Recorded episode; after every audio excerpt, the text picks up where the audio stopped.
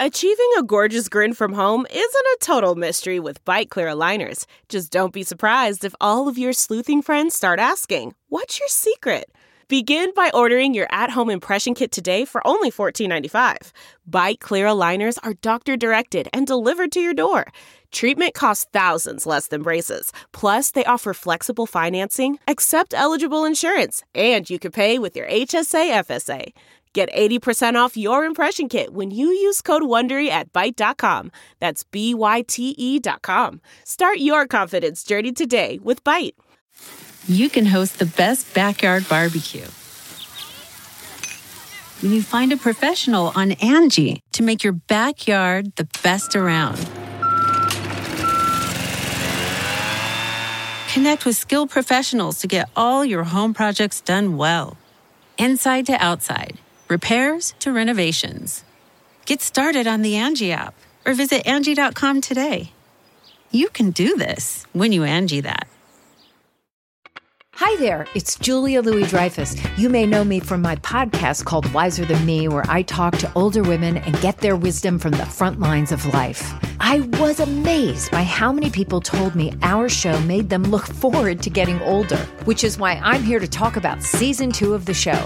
Sally Field, Billie Jean King, Beverly Johnson, Ina Garten, Bonnie Raitt, just to name a few. All hail old women. Wiser Than Me season two is out now from Lemonada Media.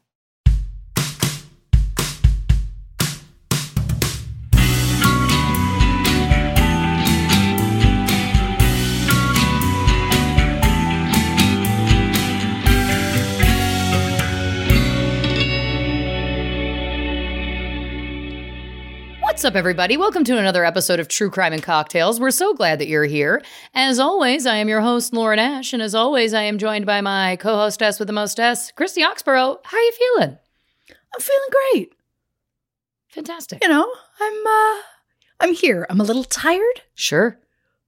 Uh not exactly sleeping uh lately. Just a lot of things. A lot of things going on. But uh but overall good. Rumination. Yeah. Yeah, you know, like uh Oh god. I can't say that out loud. If I say it out loud, I might cry. Uh the next time we record, I will have one less child living in my home. Wowzer. which is heavy for me to uh, think about. Yeah.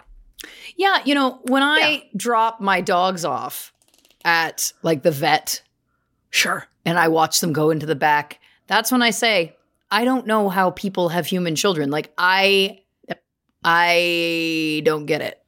It feels Right. to me like it would be crushing every day.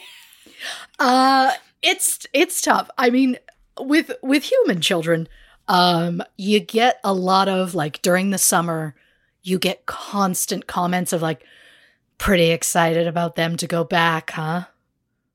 Like because that's it's just like the stereotype, I guess, of kids are driving me crazy all the time and it's like sure I I'm used to because school takes up so much more of the time than the time they're off. I'm used to they go out the door and then just head down and I work for 8 hours and then they come back through and then it's just chaos when they come back through and keeping with the schedule and uh, all of that it's a lot. But uh, I like seeing their little faces. I like having them around. And the only pain in the ass that I thought would happen this summer uh, was uh, my my older two obviously uh, get themselves drinks whenever they want. My youngest one could like he could grab like a juice box or something, but if he wants something like actually poured, usually it's quite a large jug and he can't do it on his own, so he asks me and then I have to stop what I'm doing, go and that and that drives me insane. So I bought these little little plastic reusable kind of bottles and I pre-fill them with like I make a big jug of like iced tea, Kool-Aid, whatever, pre-fill a bunch, leave them in there and like twice a week I refill them. Like as soon as he's done with it, he rinses it out, puts it on the thing. I later wash it and once I have enough of them clean, I refill them, put them back in the fridge. So now he doesn't ask. He'll ask if he can go get one, but I don't have to do anything. I keep working. I just go, uh huh. And he gets his own snacks. He does all of that. So it's fine. So the only difficult part I fixed for myself. Right. so, Right. so as far as I'm concerned, yeah, let them stay here because currently my alarm is set for so much later in the morning than it will be when they go back to school. And then it's just, they're so, they're not crazy loud during the day. I worried they might be, but they're fairly quiet. And so it's not the worst. But it's just, I know one, as soon as they come home after school, they have to tell you everything that happened that day and go through it all. And it's lovely and beautiful. But then it's just chaos and loud and talking over each other. And it's just too much in that moment. Whereas the summer, they don't got to tell you shit because you were there all day. You know, not to psychologist at you this early in the episode, but what I like was that I said, I can't imagine being a parent because when you have to see send them away and they're not with you, Yeah. that's so intense. And you completely deflected into talking about how you like them home. Didn't bring up the older one going away. You told me Oh, everything I uh, needed to know in that deflection. You know what I'm saying? Like oh, I, I read you like a uh, book. Yeah, the older uh, I have a tough time. I have a tough time sending them first day of school because I know how I feel first day of school. So I'm just worried that they're going to be anxious about it. Uh the older one, I mean, bless him for having this uh making the choice. He decided he wanted university. He chose one, chose a program, got himself registered. Like he did all of that. And then he let it go. And he told me, heads up, that's where I'm going. And him and my husband both went, okay, well, I guess someone should figure out everything else. Oh dear. So I found him a place to stay and Sure. I'm paying for it. Um, and I had to, like, oh, yeah, like, what on earth does he need? Oh, we got to sign up for it. We have to schedule a time. A day that we, there's a very specific day that first years get dropped off, and we had to schedule a time because it's a nightmare of a thing where you pull into a very specific spot. They have volunteers that come and help you unload all of the stuff, and they take the stuff and the student and they take them to the place, and you have to take the car to a parking lot very far away. Well, my son also has a car that he's going to be leaving there. So I'm like, well, then what happens? I can't even think about it. That's that's uh, future me's problem. But he didn't once consider like, God, I wonder if the bed I'm going to have there will need blankets of any kind or a pillow or maybe I'll need soap while I'm there or toilet paper or anything. Like it's just none of those things came to his mind. So I made the the big list and I've done multiple shopping trips and shopping online to buy all of this stuff and it keeps me up at night. Yeah. There it is. Because they- That's what I was they- looking for. Keeps They put it night. all yeah, they put it all on me without realizing it. Of just like we'll figure it out. Because that's what they keep saying. We'll figure it out. And it's like, but you won't.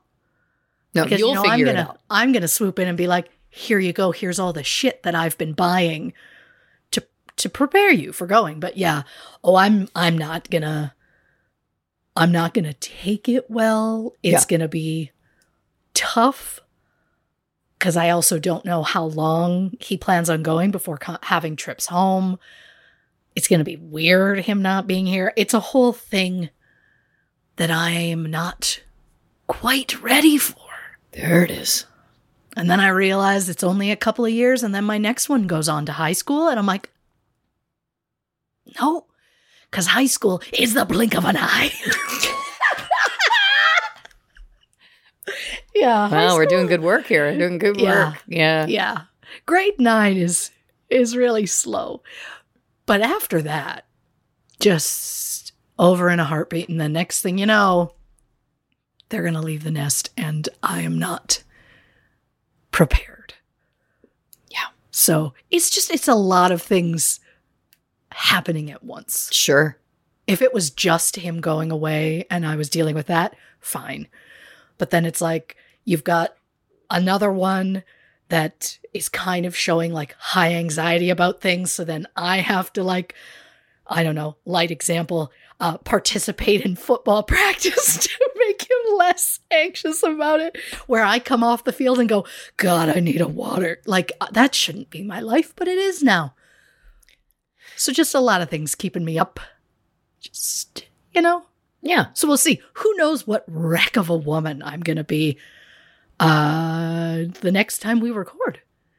Speaking I- of which, last last episode, Yeah. I believe, um, I may we ended up talking about my kids in the hospital, Yes. and I was like, well, thank God, like it was just the once, whatever. Well, that very afternoon, No. my oldest came home from work early and I was like, that's weird. He's not normally home for like another three hours. Oh no, he he actually left work hours ago because he had to go to an emergency room and get stitches. That's right. And I, I just went, Are you kidding me? Today? Today. And he's like, Why? What's wrong with today? And I was like, First of all, today was the day I put out an episode that I talked about you guys going to the ER. Again, though, dear listeners, you're right. I was also not there for that injury. so, There you so go. Still not my fault. Uh, but yeah, um, I love that my concern is people thinking it's my fault. Obviously, it wasn't. I wasn't there. Uh, he's perfectly fine. But what I love is he's injured a hand. Mm-hmm. We we have to move him in in multiple days. So how ha- how helpful is he going to be now to move all his shit? So now I've had to enlist the younger two who can't lift as much, but I'm now I'm like we were going to see about like dropping them off with a grandparent. But I'm like no, now we need the hand, we need the bodies. So you got to come with us. And they're both like, uh, about the idea. And so now, now I'm roped into going to fucking Chuck E. Cheese after to make it up to them. From it's also a tradition we uh, started a few years ago of before school we go to Chuck E. Cheese and just have an afternoon. But apparently, that's what we're doing. I went to Chuck E. Cheese last, I want to say 20 years ago. Oh, and yeah. I gotta be honest, the pizza was delicious. This was No kidding. Now this was a Canadian Chuck E. Cheese. I haven't been to one here. Um, but how is the pizza now? Does it hold up? I'll say it. I've never had the food there. It Oh, you go for the games, oh, a hundred percent. It it. also used to be you buy tickets. right? or you not buy tickets, you buy coins, like tokens, and you, that's how you do it. Now, you buy a wristband that has time on it, which makes it feel more hurried. And so you're like running around, like scan you scan each of the machines, and as long as your wristband's still going, you're fine. Um, I commented to my younger two, I was like, we're going to do this. They didn't like it. And I was like, and to make up for it, we'll stop at Chuck E. Cheese. That'll be your, that'll be your thank you for helping us with this thing. And they both were like, yes, great, love it. And my youngest went, oh God. But what game am I going to play first? And I'm like, you, I, I get it, man. Like, you want to be organized. You want to know what you're doing, whatever. And then we were like trying to keep it light. I was like, well, what are your favorite games there? And he goes, my favorite game is checking how many tickets I have. Which is classic him and very beautiful. Uh, but I, and my middle one just went, that's your favorite game? And he's like, yeah, I like to see my tickets. And I'm like, oh, he's, he's a collector. He He's likes- his mother's son, is what he is. he absolutely is. It's it's wild. yeah, he wants to look at his why- treasures. Remind you of anybody? Um, Oh, I recently uh purchased an insane insane amount of uh baseball cards cuz he For was him? interested. uh, And it started with well, I'll just buy a couple from this. I think it was mm-hmm. last year. So I'm like I'll just buy a few packs from then and whatever. Well, and then he wanted he wants a binder cuz he likes to flip through and look at them and I was like understood. So I found a little baseball binder and I was like this is very cute. well, there's 300 cards in the set. And wouldn't you know, the binder will hold that many. And well, I guess I'm buying a hobby box because I need to get enough of these stupid things. Wouldn't you know, after that, we're only six cards short of the whole set. Hello, eBay. Let me look up the rest of the six cards we need. So now he has that whole fucking set. because he complained that before, well, there weren't enough Blue Jays in it. And I'm like, I don't organize the cards. Like, I don't, like, I don't pick who's on what card. But of course, Blue Jays are his favorite and just very like, didn't seem like there were enough in there to me. And I was like, I don't know what to tell you. Maybe they're the ones we're missing. We'll find out soon when they arrive. Point is, he just, he has a binder for every sport that he loves that ha- he has cards for.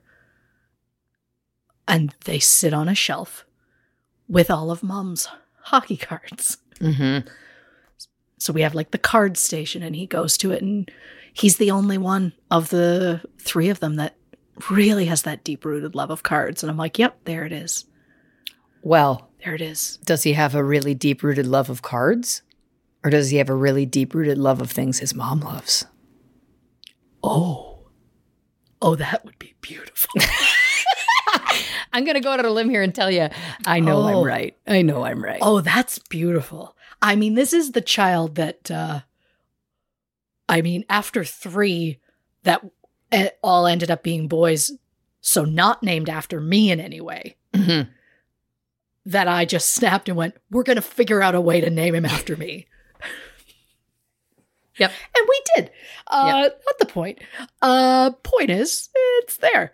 Uh, I, I feel justified because, yeah, he is the most, he is the most like me.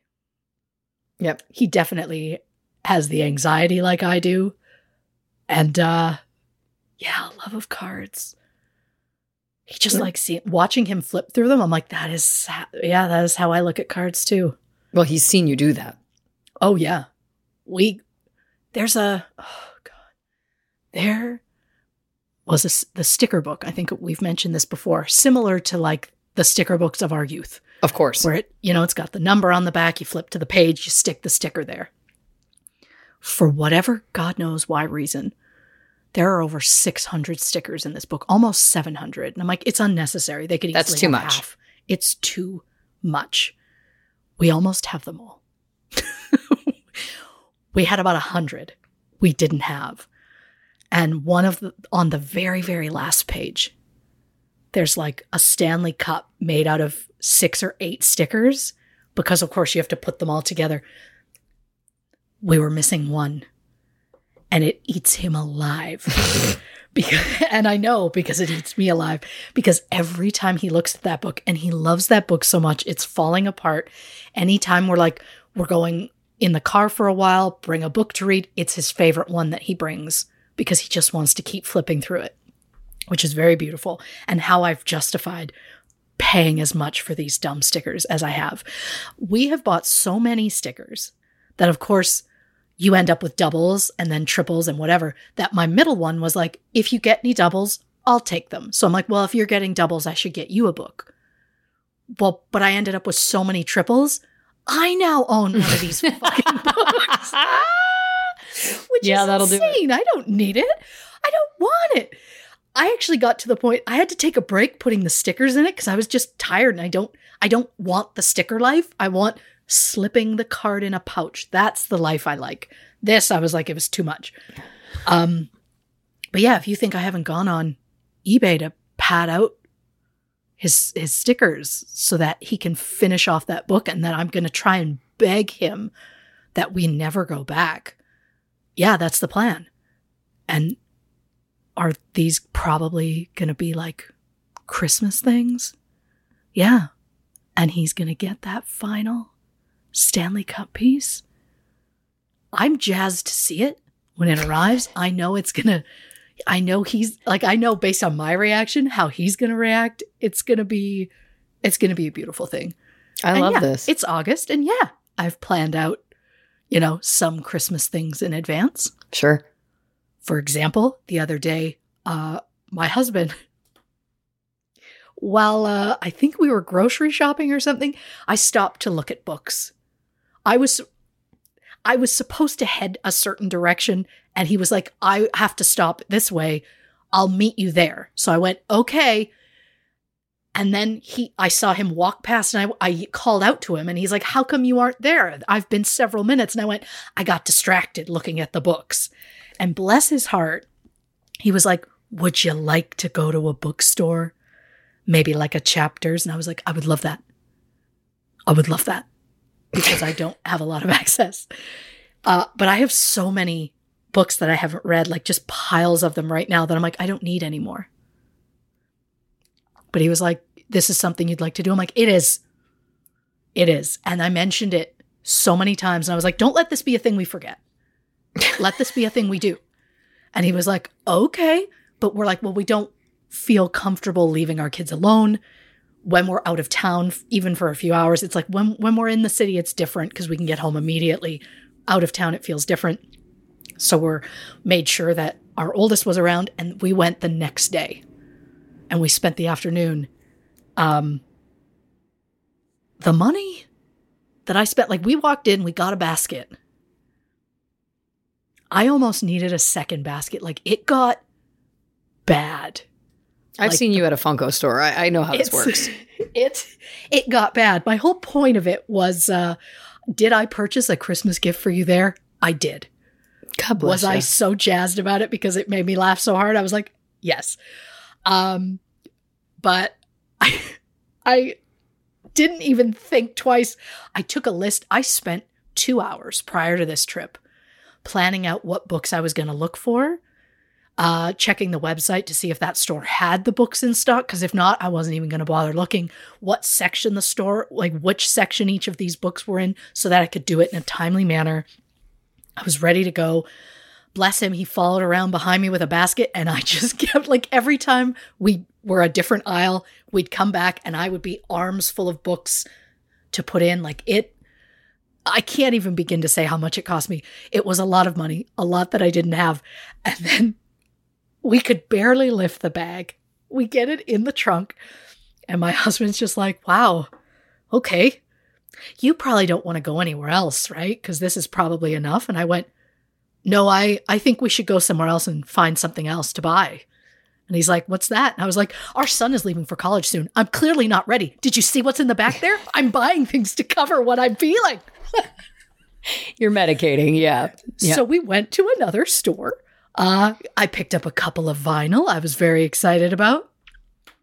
And then I get to this section of the store and it had these little mystery bags. And you know, you know, you've seen me around a mystery bag. it's your kryptonite. It is, especially because what are these? Classic video game controller keychain things. That's cute. I was like, fuck yeah, I'm on board. And I look at the package, there are eight different ones. The ones I wanted, I wanted classic Nintendo Yeah. and I wanted the Game Boy. There was a ninth one that was a, spa- a, a gold fancy chase sort of situation. But I was like, I don't need any of the other ones. I really just want those two.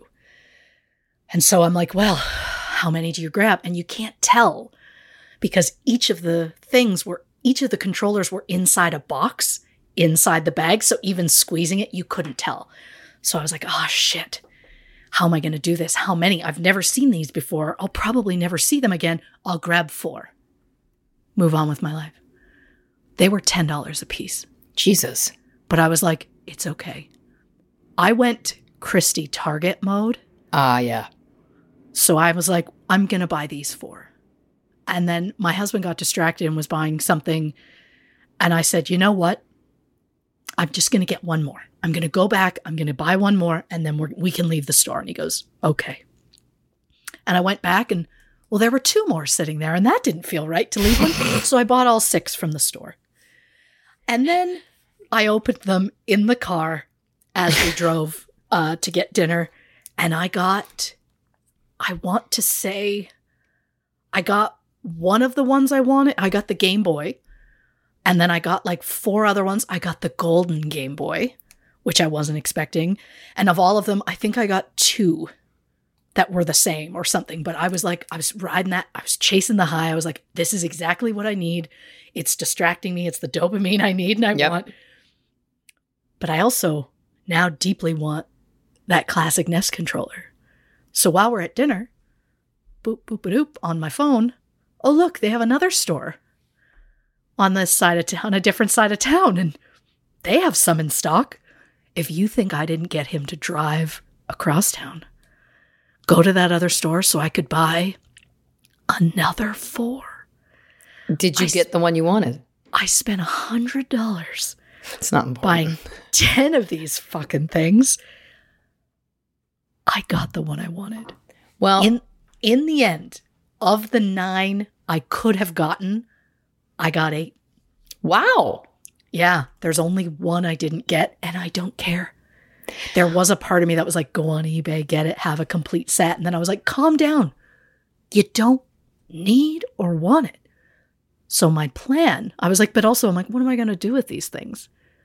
The dopamine's over now that I've now that I've The distraction from your son, your oldest son moving out of the house has come back. Yeah, I get it. Yeah, yeah. I'm like, what am I going to do with it now? The answer is I've decided Christmas ornaments. I'm going to hang them on my tree. Cute. But I got some that I haven't opened yet because I kept them in their the little box. And if you think those aren't going to go in a stocking for my middle kid who I think will love them. Listen. So I I'm have like, my little I Star just- Wars tree too. The little the little one that's only got those See? Yes. Oh, I think this is going to be this is the smartest thing I think I've ever done. And what I've done is I brought in dopamine, I spent money foolishly, Yep. and I brought up Christmas and that was what I needed that day in that moment when it was getting to be too much. What's going to happen to me at Chuck E. Cheese once I've let him go? The Oh. answer is uh, the amount of time I'm going to put on everybody's bracelet and everybody's going to get one and we're all just going to go our separate ways and cry as we play our games. Well, I think I'm one the- of you will cry, but yeah. Yeah. Yeah. Oh, only me, yeah. I look forward to Yeah. seeing you get eh, getting extremely invested in the ticket system at that Chuck E. Cheese that Yeah. day. That's what I look forward to. yeah. And then you're Well, gonna be my- like, well, all I got was this little bracelet, this little plastic bracelet, and it'll be a symbol of your emotion. And maybe Oh, a sticky think- hand. Hopefully they've got a Oh. sticky hand. I pray that they do. Bouncy balls. Yeah, 100%. Oh, You if know- you think I'm not going to try and convince, like, oh, I'll, whatever tickets I get, I just want to play some of the games. I have very specific ones I like, Sure. especially skee ball. But I'm like, if you think that I'm not going to let my children, like, whatever tickets we all get, we'll split them in half, half to one, half to the other, done. And then if we could just stop at that bookstore one more time on the way I'm picking up what you're putting down. here's the joke. I ha- I I love that I'm I'm gonna say I have to. I don't have to, but I bought so many books that I ended up saving money by buying the top end membership because I already had a card, but you get those for free, and after so many purchases, you get points and all of this. But when you get the one that you pay for, you get 10% off all your purchases. You get free shipping. You get all of this shit. I ended up even paying for that. I saved more money than what I paid on that because So what I'm hearing books. is you got a deal. I did. And I got like $20 off, 20,000 or $20 worth of points for my next time I pay for something, but they ex- th- that $20 expires in a month. so I'm like, well, I have to go back. And that, folks, is how they get you. It's a dopamine trap, and the people at Chapters damn well know it. Chapters They do. Indigo, whatever. We love your we love your stores. Not a slight. We're just saying we know your business model, and it's solid. Yeah. And look, Um. we know I love it there. Yeah. And that's listen. That's all that matters. Now I got to ask, what you drinking over there? Oh, I uh I've gone for just a water and a Slurpee because I tonight is about pronunciation. Oh, sure. Yeah. Tonight's going to be a tough one for me verbally. So I can't be tripping over my own tongue in this one. So Of course, I get that. Now, listen, I have a special drink. Now, do I have empty Gatorade bottles and Diet Coke cans beside me? Yeah, all empty. But then I've got a water, and we got sent some wine. Now, we were not been paid by this company. We were just sent product, which means Sure. I feel I can give a real review because I'm not being paid one way or the other. You know what I mean? of course. Um, this is Nomadica Orange. Now, this is, of course, something that I've gotten really into, which is they call it skin contact white wine, where they leave the skin of the grapes on when they're making the wine. And often it's like orange flavored, and it is absolutely delicious. Um, now, I've not tried this kind before. I'm opening the can as we speak. What I love is this adorable little can, which is very pretty.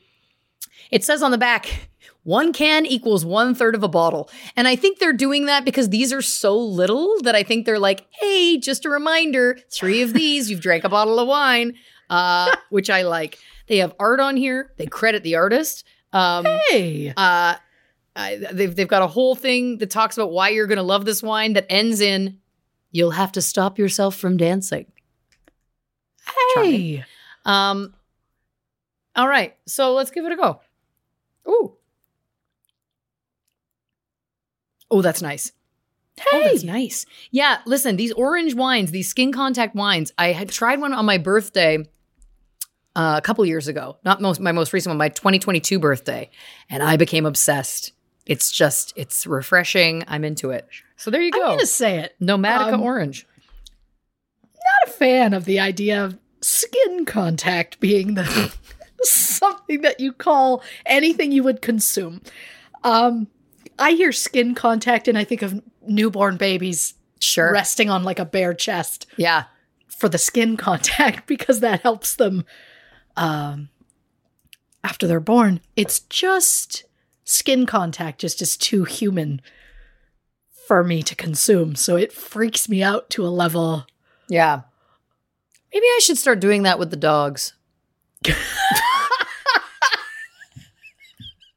just assumed you had already. No, no, no. I don't. I absolutely don't. I gotta say also very quickly before we get into it, uh Bean today, she just she couldn't recover. I, I had so many service people coming to my house, which is a whole other story I'm not gonna get into, but uh, there's been lots of things going on in this house. And uh, she gets a little protective, as people who listen to the podcast may notice. If there's if she sees somebody walking by, we've all heard Sergeant Bean, uh, Officer Bean on the podcast. Well, she could not recover about this guy being in the house. So I had to put her in prison. I had to put her in a room with a gate up.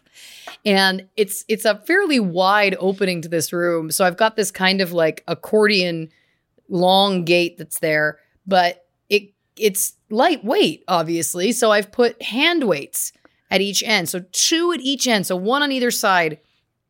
If she didn't move that 10 pound weight with her paw, she is six and a half pounds. And let me tell you a little something. Much like a mother getting the strength uh, to lift a car, I think in this moment, she was like, I have to protect my home and my mother and my family. and literally, she was like, Rah! I was like, this is, this is wild.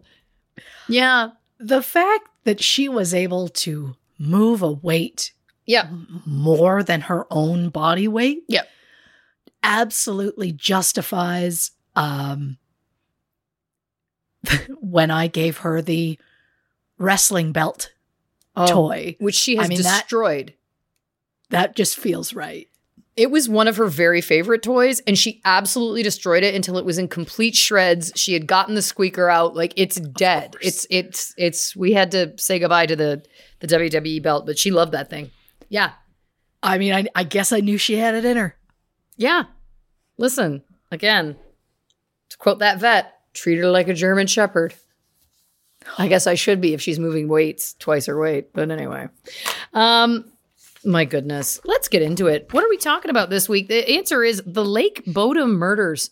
I know absolutely nothing about this. Um, this, of course, is a case that takes place in Finland.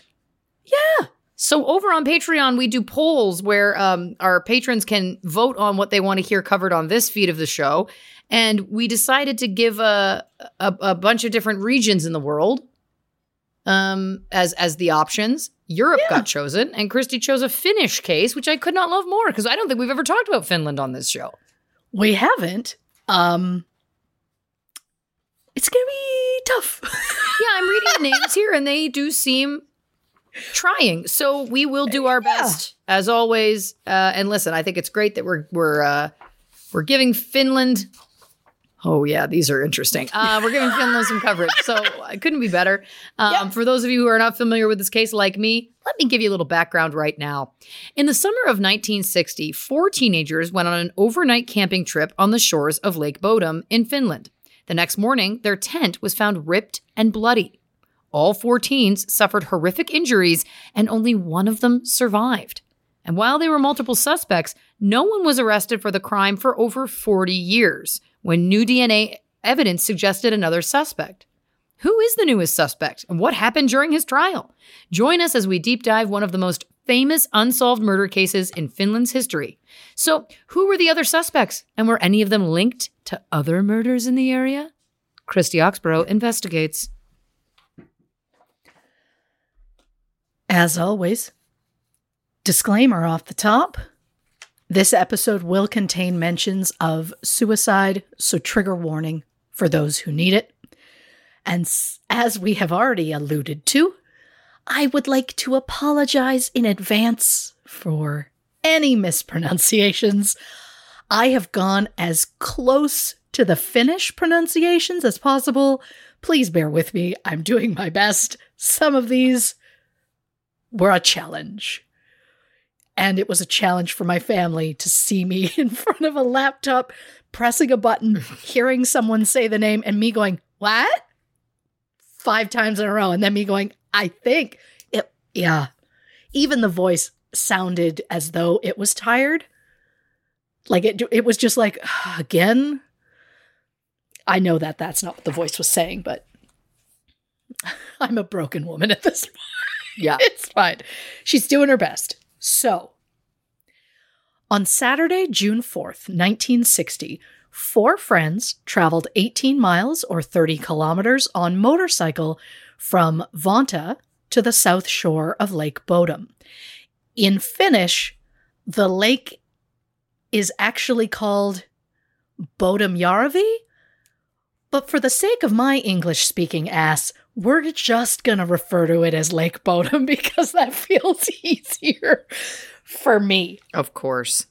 So, the group included 18 year old Seppo Antero Boisman, his best friend, 18 year old Nils Wilhelm Gustafsson, and their girlfriends, 15 year old Mila Ermela Bjorklund and 15 year old Anja Tuulikki Maki, who went by her middle name, Tuulikki.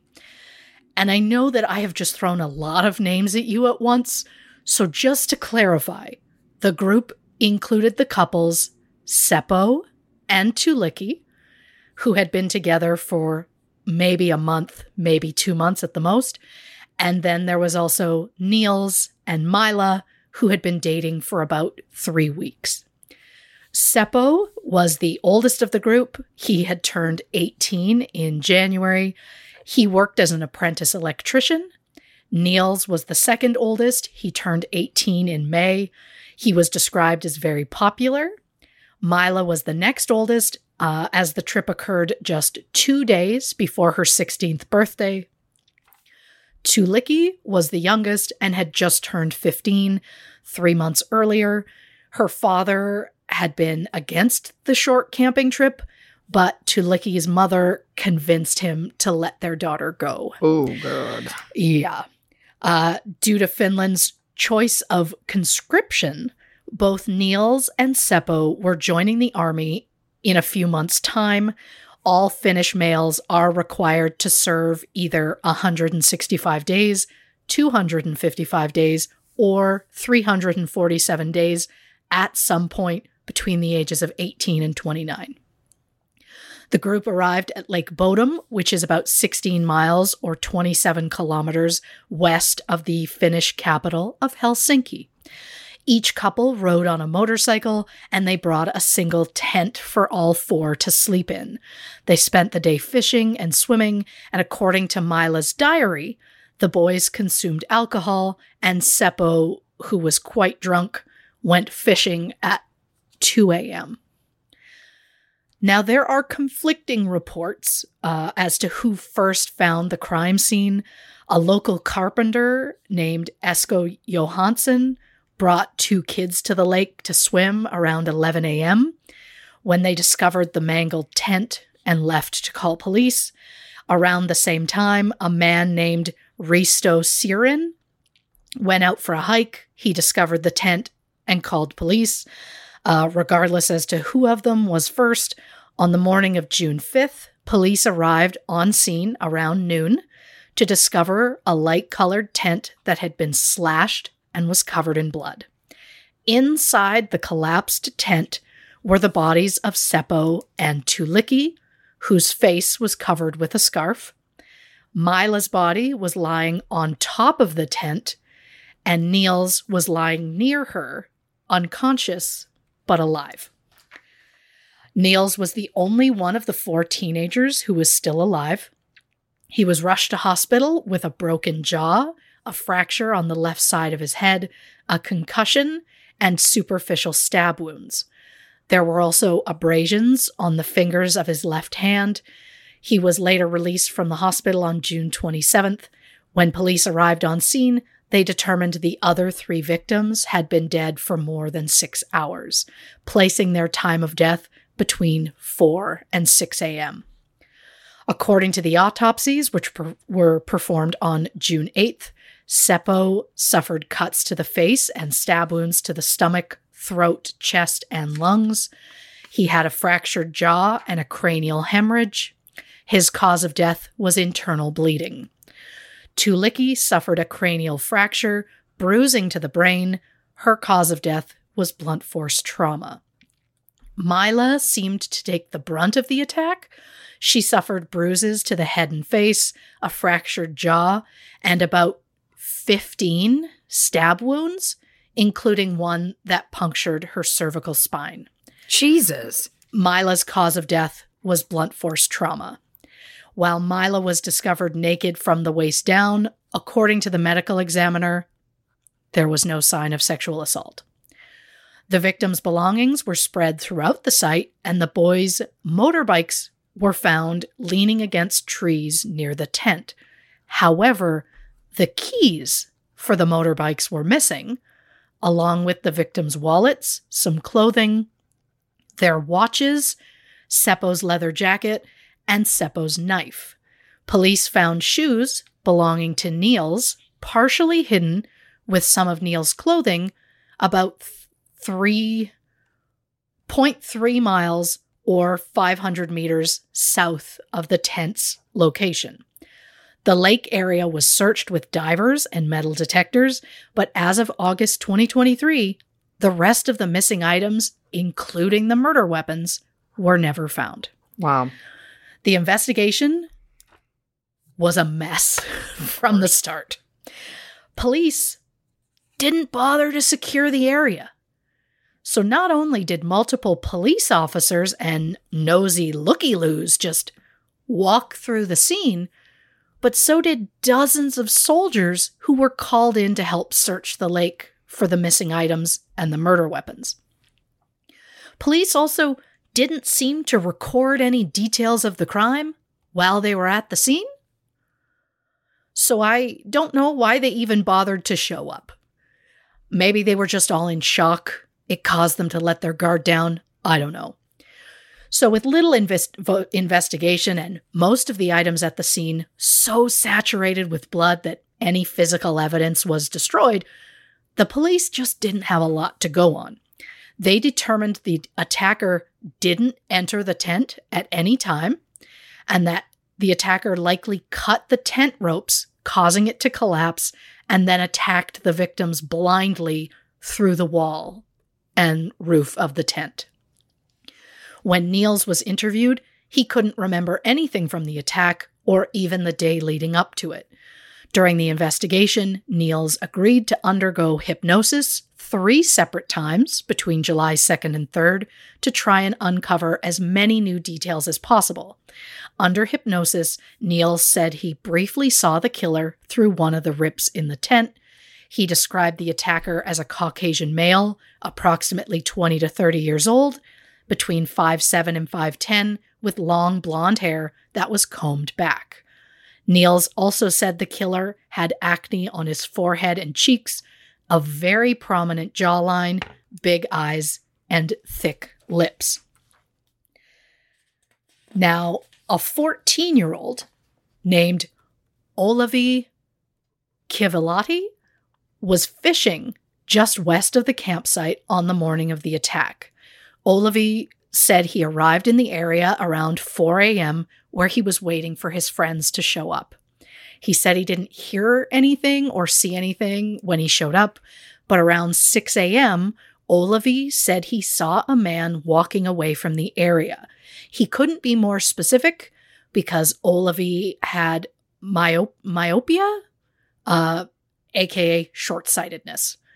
Uh, Olavi said he left the area around 8 a.m. when he realized his friends had stood him up.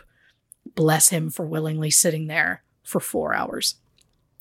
Like Nils, Olavi agreed to be put under hypnosis to try and help uncover more details about the man he had seen fleeing the scene. Through hypnosis, Olavi said the man was Caucasian, 20 to 30 years old, between 5'5 and 5'9, with brown hair and dark pants. And while I get that hypnosis was meant to help Olavi recall more details, is it possible for him to see them more clearly in his head when he couldn't see them clearly due to being short sighted? I think there is some science to that, but I don't know how. I don't know. Yeah. You know what I mean? Like, it's like, I think there is some, and I don't know a lot about it, but I think there is some that it's like your subconscious can clock things in a different way, but I think it's a real debatable. Sure. Yeah. It just felt very like, yeah, I guess. I don't know. Like if somebody with who has bad eyesight, if they see something, like uh, it, is it suddenly clearer in their head than it is? I don't know.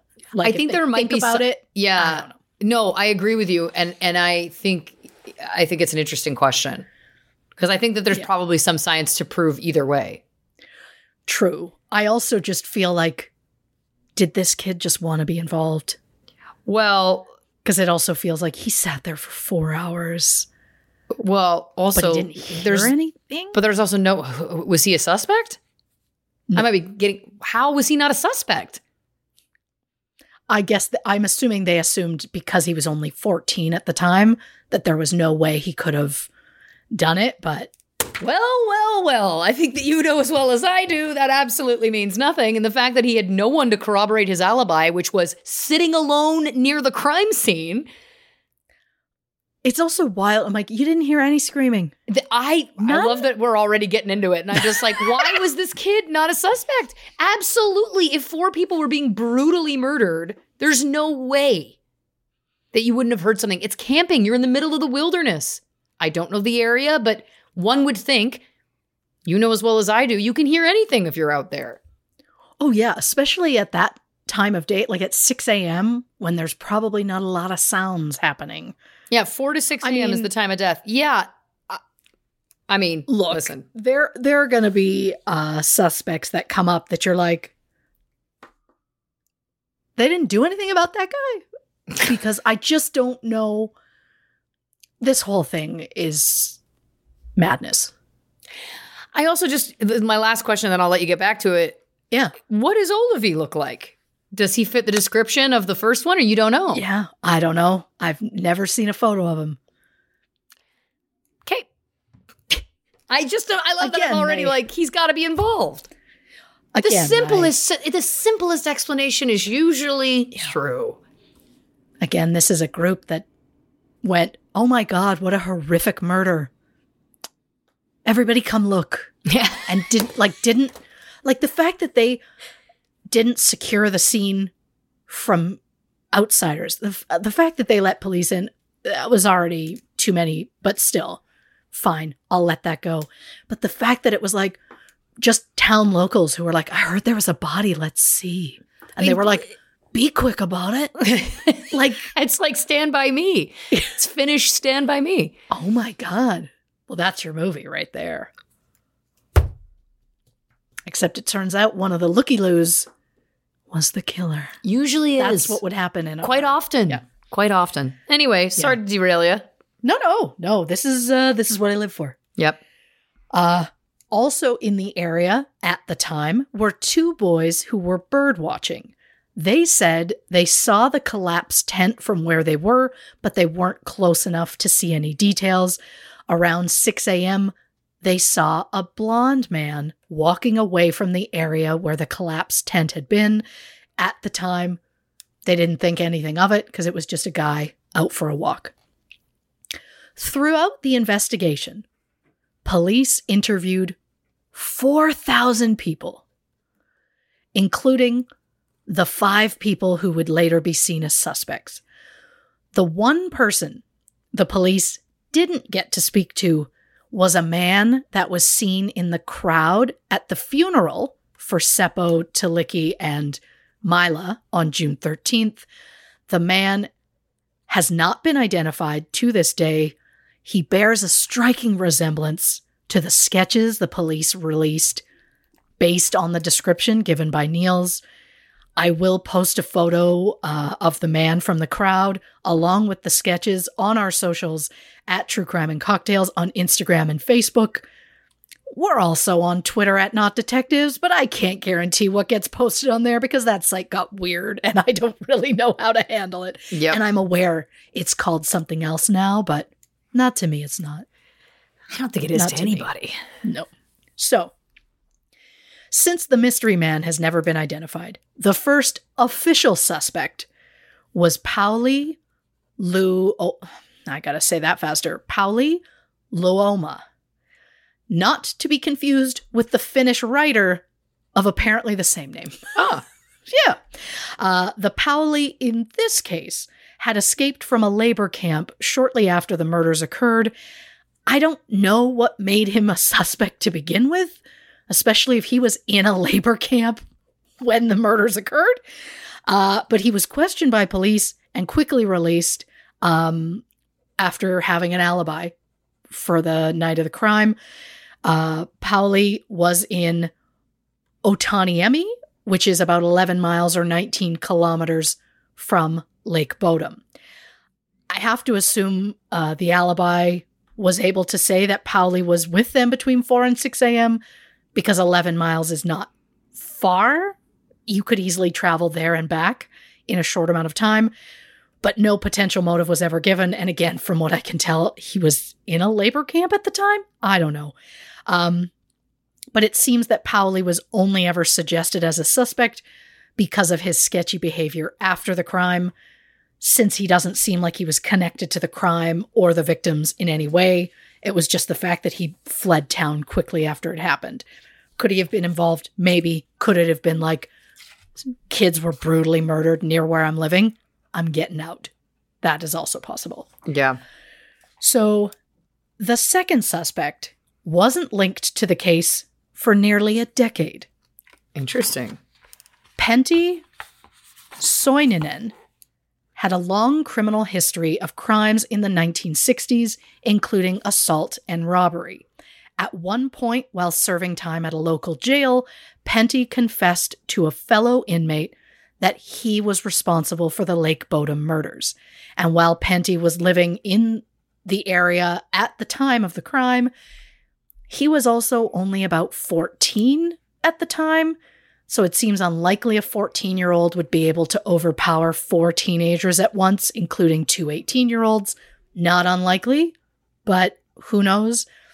Uh, due to Pentti's history of mental illness, psychosis, and drug and alcohol abuse, the police just didn't take his confession seriously. There was also nothing that linked Pentti to the crime. Um, then on June 6th, 1969, which is one day after the ninth anniversary of the murders, Pentti hung himself at a train station while he was being transported to the, vision, to the village of Toy, Toijala. Uh, Pentti was 24 at the time of his death. Is there something significant about the date? Was it just because he didn't want to go back to prison? Did he specifically choose the date because it was like an anniversary? It was as close to the anniversary as he could get? Who knows? So I will also just say, I feel like, Yeah. you know, if these people were attacked through the tent, I feel like that requires less force because it would be discombobulating and they can't see and Well, and they're basically being luck, trapped by the tent. So, good luck getting out because you'd have to lift it because in one of those tents you're only getting out that front bit. I This mean, is- I guess that's with most tents. So this is literally my biggest nightmare. I, I- you know what? I'll say this right off the bat, right now, before we even Yeah. get into the rest of it. This is another reason why I don't camp. Continue. Oh, look, I camped as a child. Like my family camped a lot. Uh, we've mentioned the camper uh, on Yep. this show. Yep. Um, and as a kid, I was like, yeah, fun, great, loved it. Uh, went as an adult. It's different. Yeah. It's different when you go as a carefree child who's like, let's go swimming. Oh my God, dinner's ready when we get back. That's amazing. Um, and then you go as the mother, Yeah. and all of a sudden it's like, well, somebody's got to make that dinner. Yeah. Somebody's got to organize what we're going to bring, go shop for it, pack it, pack things for the children to keep them occupied, check them for ticks if they're too like there's just a long list of things. Um and and it, it just I camping's not my style. Yeah. It's not for me. Uh it's it's so cold at night and then it's stifling hot the second the sun peeks out. I- I'm speaking specifically as an adult who has gone camping in a tent, and I it just wasn't for me. Yeah no, My it's not for me either. This. he's, Not interested. he's well aware. So, suspect number three is a man named Karl Valdemar Gyllström. He went by his middle name of Valdemar. The Gyllström family owned and operated a kiosk about 0.3 miles or 482 meters west of the victim's campsite. The kiosk sold drinks, gum, ice cream, that sort of thing. At the time of the murders, Valdemar's wife and their 12 year old daughter worked at the kiosk while Valdemar worked as a gardener. According to the wife, the four victims stopped at the kiosk the night before their death. Uh, they purchased four bottles of Jaffa, which is a soft drink, usually orange flavored, uh, four bottles of Pilsner, which is a type of beer, and two packs of chewing gum, which is self explanatory. Mm-hmm. Uh, Valdemar was described as short tempered, hostile, and nervous. Apparently, he took great issue with tourists and campers who would flock to the area in the summer months. People said that Valdemar was known for cutting down tents and throwing rocks at campers. Mainly, his biggest issue was noise. Uh, in 2016, a local named Johansson told a Swedish language news website, quote, the locals knew that Valdemar cut the tent strings so the tent fell down, laughed out loud, and left. This is what the kiosk man always did if someone dared to set up a tent on the site. He chased away everyone who came there to camp. Uh, this guy also made a comment about like anyone who was local and knew that man knew enough to never camp in and around that spot where the teenagers camped. Wow. Uh, Johan, which is also wild to me, where it's like you own a business that uh, very much s- n- requires the public. Yeah. And then the public show up and you're like, boo, hiss, and you like throw rocks at them. That's a bad business model. Yeah. But uh, Johansson added that when he was a teenager, Valdemar hit him in the back with a rock as Johansson rode his bike past the kiosk. He said that Valdemar was very territorial over what he felt was his section of the lake. Uh, Valdemar's wife said that he was home with her on the night of the crime. Their daughter also said, as far as she knew, her father didn't leave the house that night. Uh, the wife, their 12 year old daughter, and a six year old son slept in a bedroom in their house, while Valdemar usually slept in the kitchen, which apparently was off the or the bedroom was off the kitchen and the door between the kitchen and the bedroom was always open and visible so they could see him and they both said as far as they knew yes he was there all night but there was also a rumor that Valdemar was seen filling in a well on his front yard just days after the murders. People suspected that Valdemar might have hidden the murder weapons or the victim's stolen belongings in the well. However, the property was searched using police dogs, but nothing incriminating was found. Police questioned uh, uh, questioned Valdemar in March 1966, which that is almost six years after the crime. Uh, the reason they questioned him then was because a neighbor tipped them off that, you know, he kind of hated tourists and campers. Some later claimed that uh, they had seen Valdemar walking away from the crime scene that morning, but they said that they had been too scared to call the police. And f- from the only photo of him that seems to exist on the internet, um, he did not appear to be a blonde man. Got but who knows? Uh, on August 2nd, 1969, nine years after the murder, Valdemar drowned in Lake Bodom.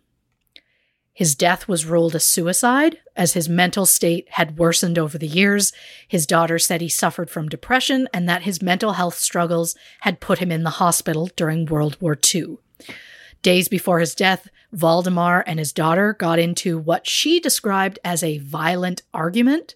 She threatened to call the police if her father didn't calm down, so he left to go drinking with their neighbor.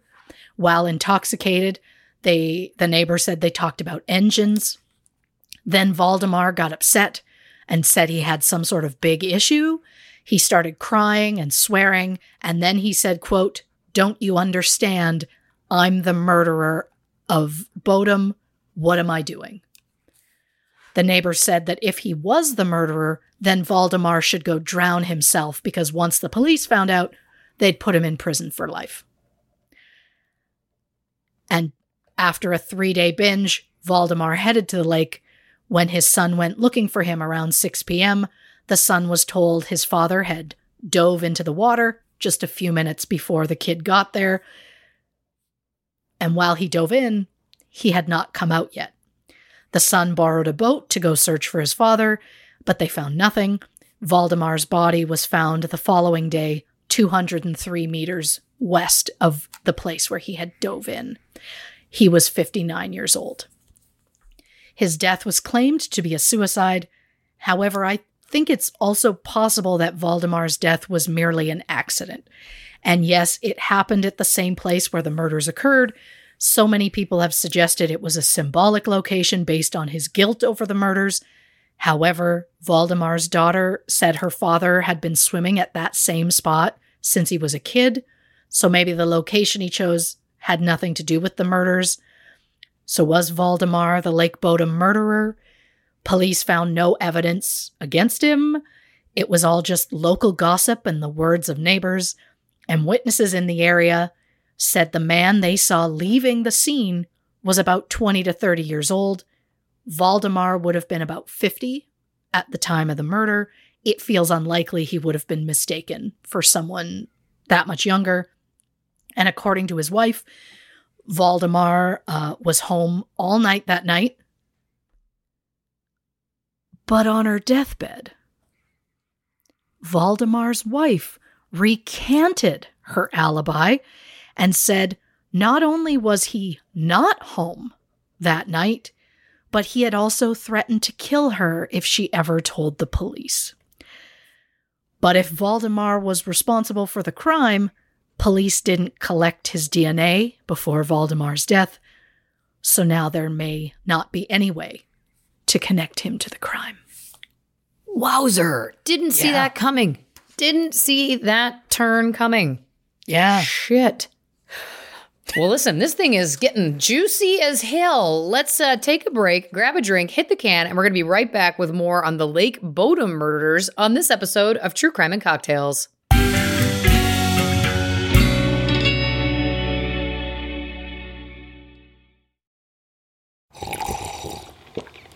That's not just the sound of that first sip of Morning Joe. It's the sound of someone shopping for a car on Carvana from the comfort of home. That's a good blend. It's time to take it easy, like answering some easy questions to get pre qualified for a car in minutes.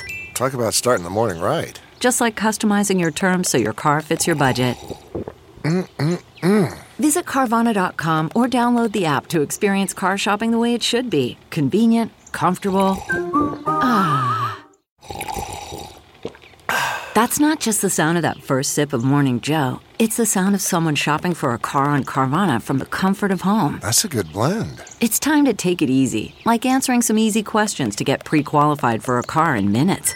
Talk about starting the morning right. Just like customizing your terms so your car fits your budget. Mm-mm-mm. Visit Carvana.com or download the app to experience car shopping the way it should be convenient, comfortable. Ah.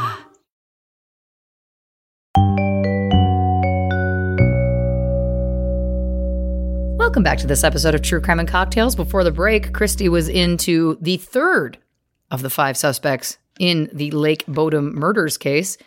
Uh, I want to be honest. I've I've read the name of the next, next suspect, but I'm just going to let you. I'm gonna. I'm not going to steal your thunder. You get into it. well, suspect number four in this case, and this is his real name, Hans Assman. Uh, that's a listen. I bet you over there, maybe, maybe it's not, but th- what a curse of a name! My God. Uh, well, and that's the joke. That's uh, as soon as I read it, I was like, "That's not." Oh boy. Oh dear. Like I just didn't know what to do. But if if any of our listeners are from my home province of Saskatchewan, Sure. You might hear the name Assman and immediately think of dear sweet Dick Assman of Regina. That's now, not. Dick worked for decades at a Petro Canada gas station in in the 90s. He got transferred to another location, but he was so beloved in the community that the gas station made put an ad in the newspaper letting customers know that he had moved to a different location so that they could still go find him if they wanted to. Well, someone sent that newspaper ad anonymously to the late show with David Letterman. And Letterman spent months making Dick Assman, no pun intended, the butt of many jokes. sure. And eventually, Dave or Dick, Dick, there we go. Dick did appear on The Late Show. And it was a whole thing, and he is very well known in and around uh, the province. But um, maybe listeners from Saskatchewan hear the name Assman and think of Dave Ossman. It's pronounced Ossman, but it is spelled Assman. Uh, Dave tried to get a personalized plate with his last name in good old Melville, Saskatchewan, sometime in the past decade. He was denied because the wording was listed as an unacceptable slogan. After being denied, out of spite, Ossman got a massive decal printed on the tailgate of his truck, takes up the entire tailgate. It looks and is printed to look like one of our license plates, the same kind of font, says like land of the living skies or whatever uh, like it's looks just like a just a massive license plate. And it says assman on the back of his truck. He got that in 2019 and that's the kind of spite that uh i relate to. Oh yeah. I see it. I spite calls to spite. And mr osman i see you. And i see what you've done. Um or maybe non Saskatchewan and Saskatchewan listeners both. Uh, hear the name and think of the Seinfeld episode in season six when, after a mix up, Kramer receives a vanity license plate that says Assman. It was meant for a proctologist, of course, but does any of this matter? No. But I could not possibly go through the rest of this episode without mentioning this after saying the name Assman. I love it. Assman, I believe it's more pronounced Assman in this uh, situation, but unfortunate. I. Yeah. Anyhow, so with that out of my system, we're going to talk about Hans. He was born in Germany in 1923. He emigrated to Finland in the 1950s and 60s before moving to Sweden. Hans was rumored to be a former KGB spy and had a reputation for being a recluse. So, what made Hans a potential suspect in the Lake Bodom case? Well, for one thing, he lived near the spot where the victims had been camping. Secondly, he bears a slight resemblance to the sketch that the police released of the suspect.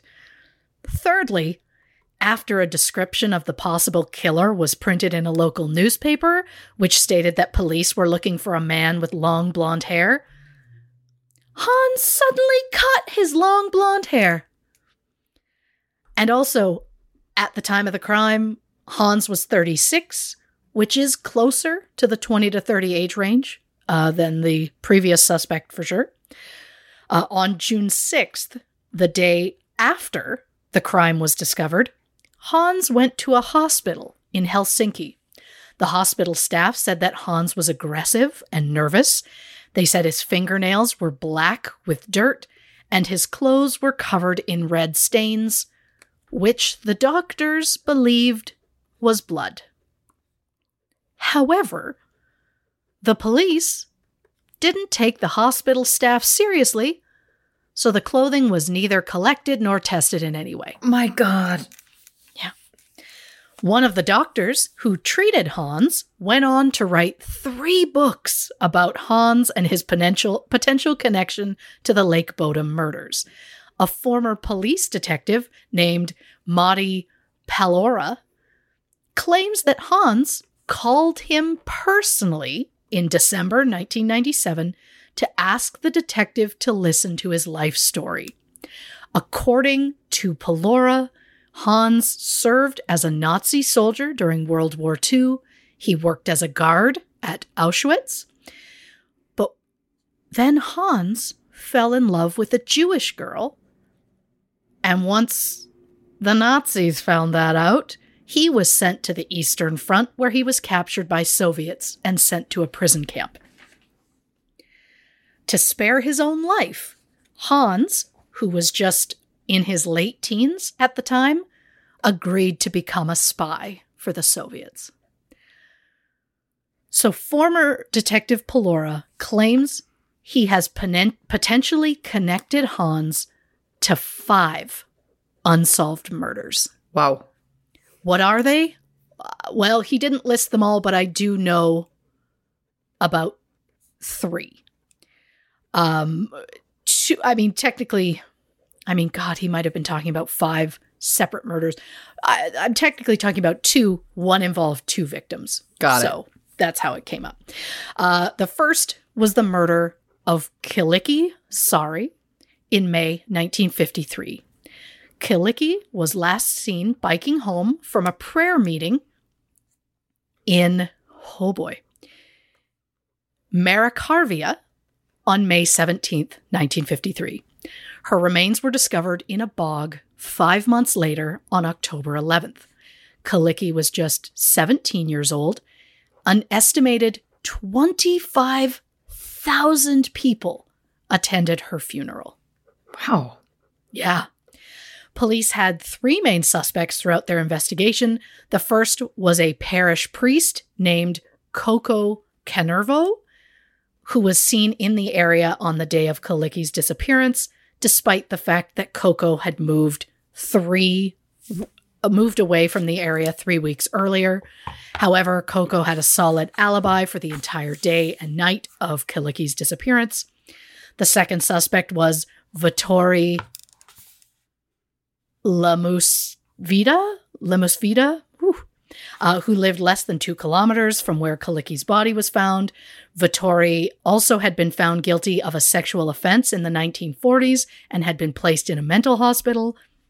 Police believed that Vihtori and his brother in law were in on Kyllikki's abduction together because they both worked in a field that was only 50 meters from where her body was found.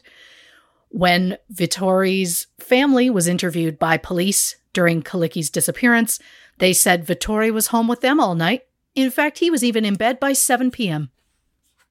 I already don't believe that. Yeah. Uh, Vihtori told police that Kyllikki was dead and her body would never be found. He later withdrew his statement, claiming he had misunderstood their question. After the police questioned the brother in law, he moved out of the country. Wow. Uh, when they tried to question Vihtori a second time, he was in a mental hospital by that point, and the doctor refused to let the interview continue. The third suspect, of course, Hans Osman. Hans' wife told police on the night of Kyllikki's disappearance Hans and his driver were near the town of um, Isajoka, Isayoka, Isa, Isayoki, jeez, uh, where Kyllikki was heading when she was last seen. Hans owned a light brown car called an Opel, which witnesses had said they had seen in the area around the time of Kyllikki's disappearance. His wife also claimed that when Hans returned home that night, his socks were missing, his shoes were wet, and there were dents in his car. When Hans and his driver left the house next, they took a shovel with them. Investigators later determined that, that Kyllikki's attacker was left handed. As you may have guessed, Hans was left handed. Former detective Matti Paloaura claimed that in 1997, Hans confessed to being involved in Kyllikki's death. However, Hans claimed his driver accidentally hit Kyllikki with the car and they buried her body to conceal the evidence. According to Paloaura, Hans said, and this is a quote One thing, however, I can tell you right away because it is the oldest one, and in a way, it was an accident that had to be covered up. Otherwise, our trip would have been revealed. Even though my friend was a good driver, the accident was unavoidable. I assume you know what I mean. I don't know that we do, Hans. I mean, I guess my friend was a good driver. Well, I hope so because he was your chauffeur. Yeah. But also, was he drinking? I mean, It's also possible it was just maybe it was dark and they didn't see her and they hit her and it was genuinely an accident and they were like, oh no. what was her cause of death listed as? Uh, they didn't say. Because that would be helpful, right? If it was like, because she was found in a bog.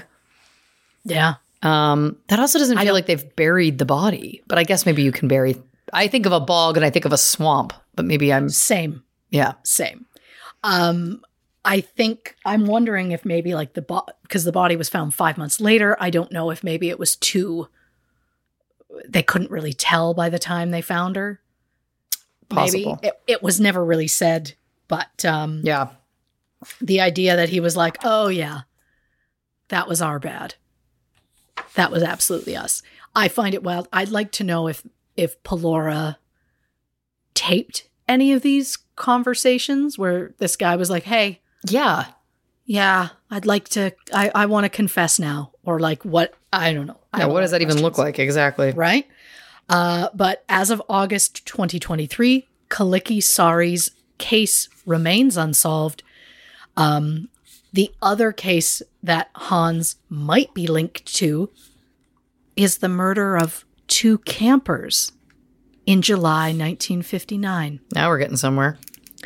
July 18th, 23 year old Rita Olicki Pakkanen and her best friend, 21 year old Ina Maria Nisanen, left their homes in Juv- Jyväskylä for a cycling holiday. I read that they wore matching straw hats on their trip, which warms my heart because matching on a theme is how we live our lives. Yep.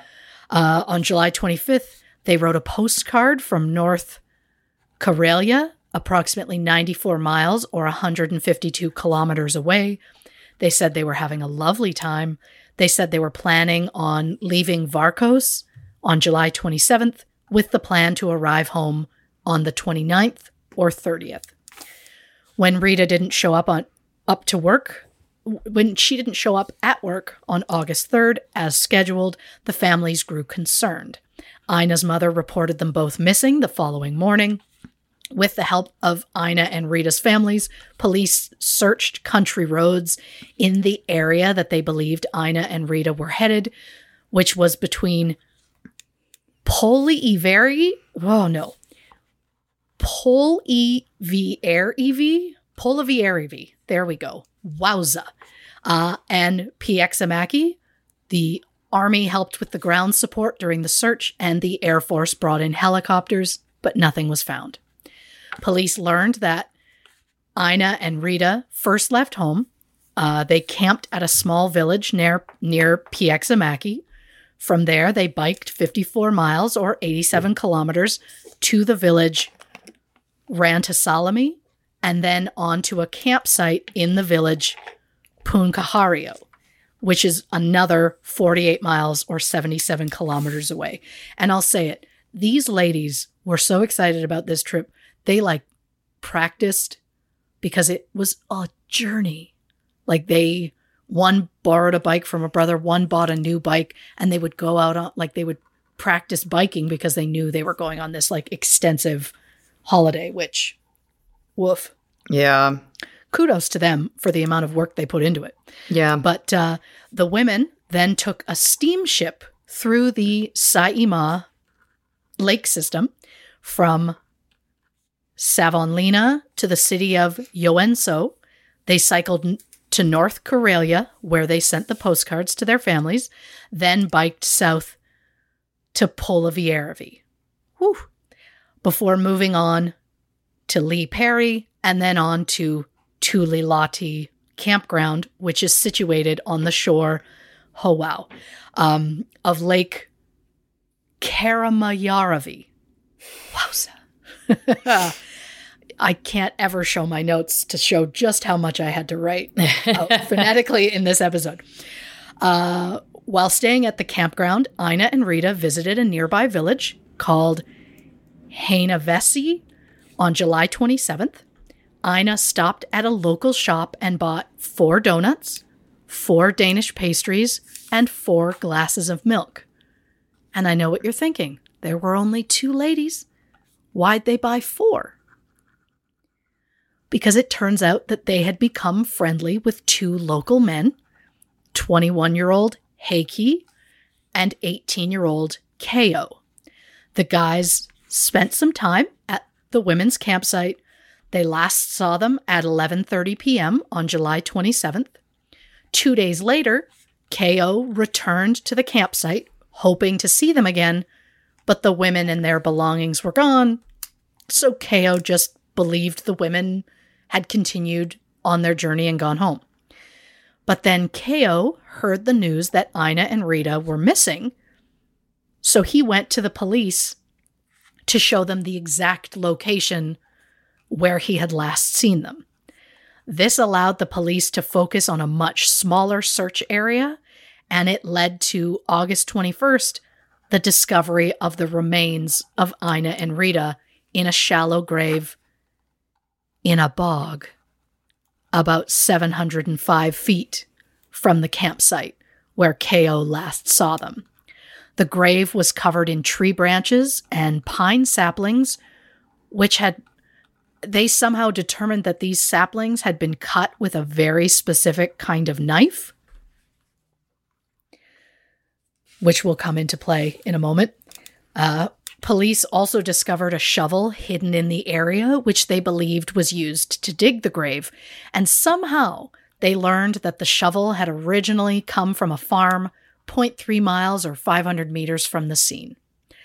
Ina's autopsy revealed she'd been strangled and stabbed multiple times, one of which time uh, punctured her lung. Her cause of death was listed as blood loss. Rita's autopsy revealed she had been stabbed several times in the chest and hit in the head. Her cause of death was blunt force trauma.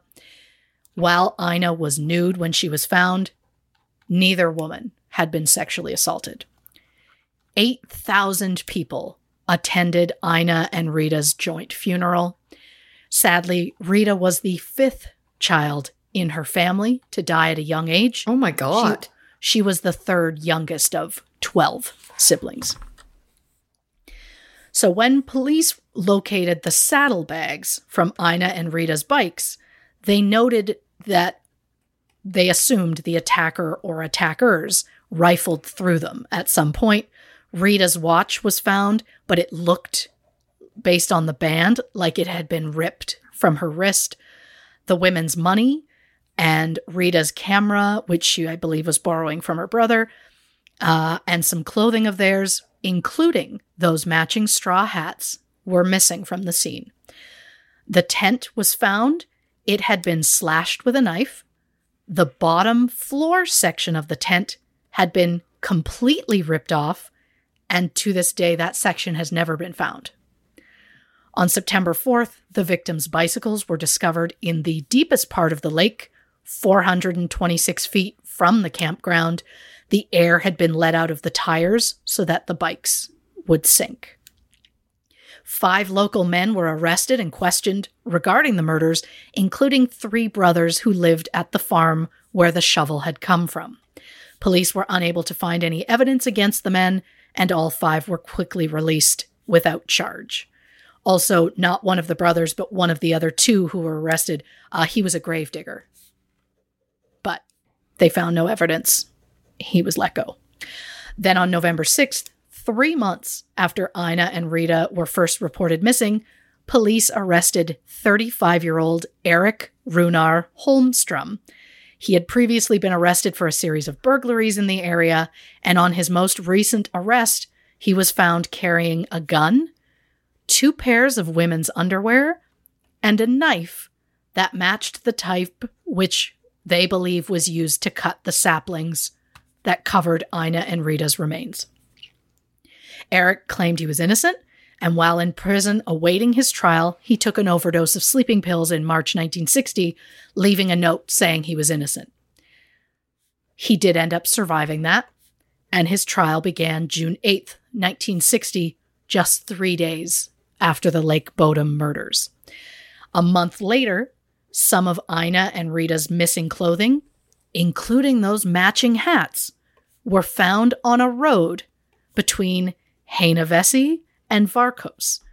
The items found were in too good of condition to have been left there for the entire year that they'd been missing, so it was believed the items were placed there very recently. And since Eric was in jail the entire time, it's likely he wasn't the one who put the items on the road. Does that mean he wasn't involved in the crime? Well, we'll never know. Eric hanged himself in his cell in May 1961 while waiting to undergo a psychi- psychiatric evaluation.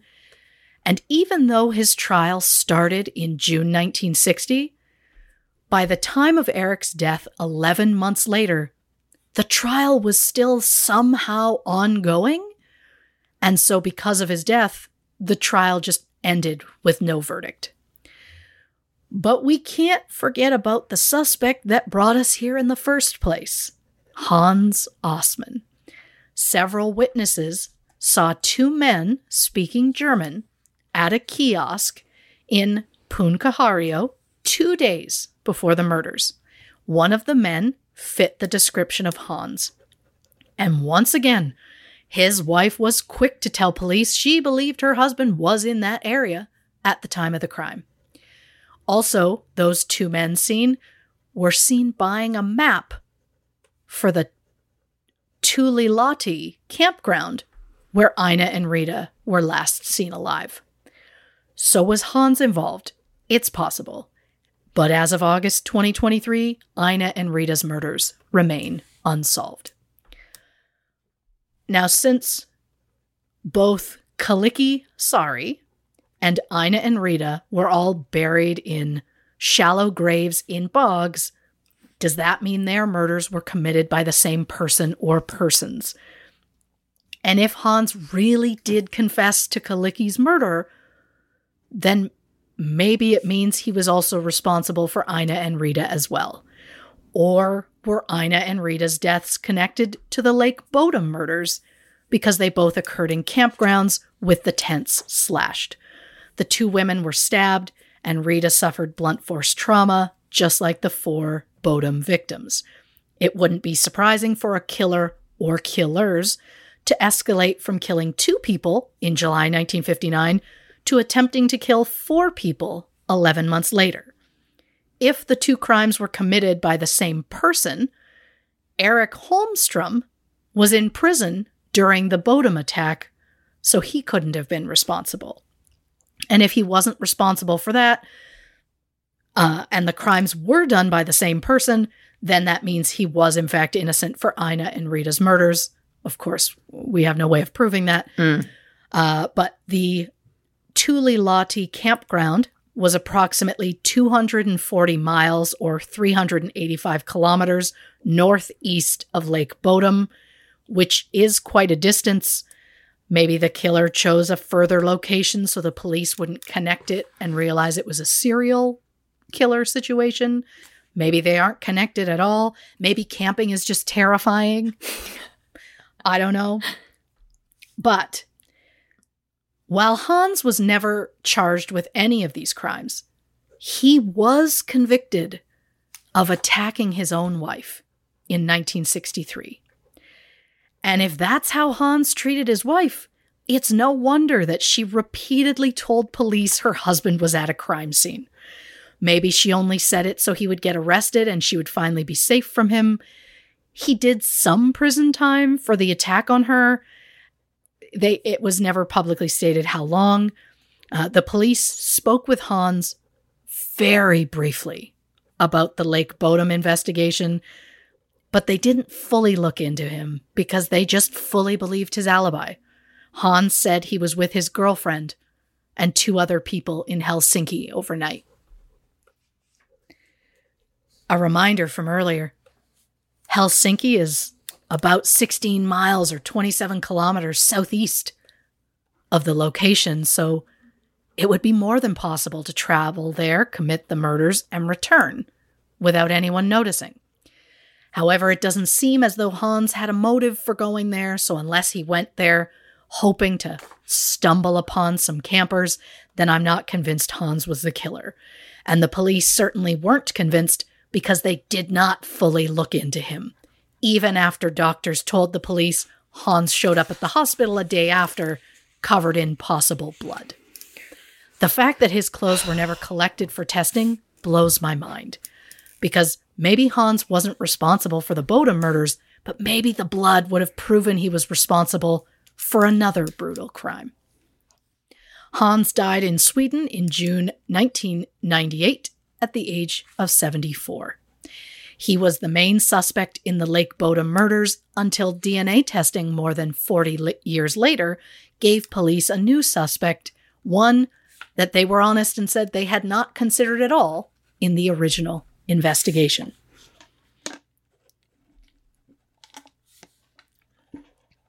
Who was their now main suspect?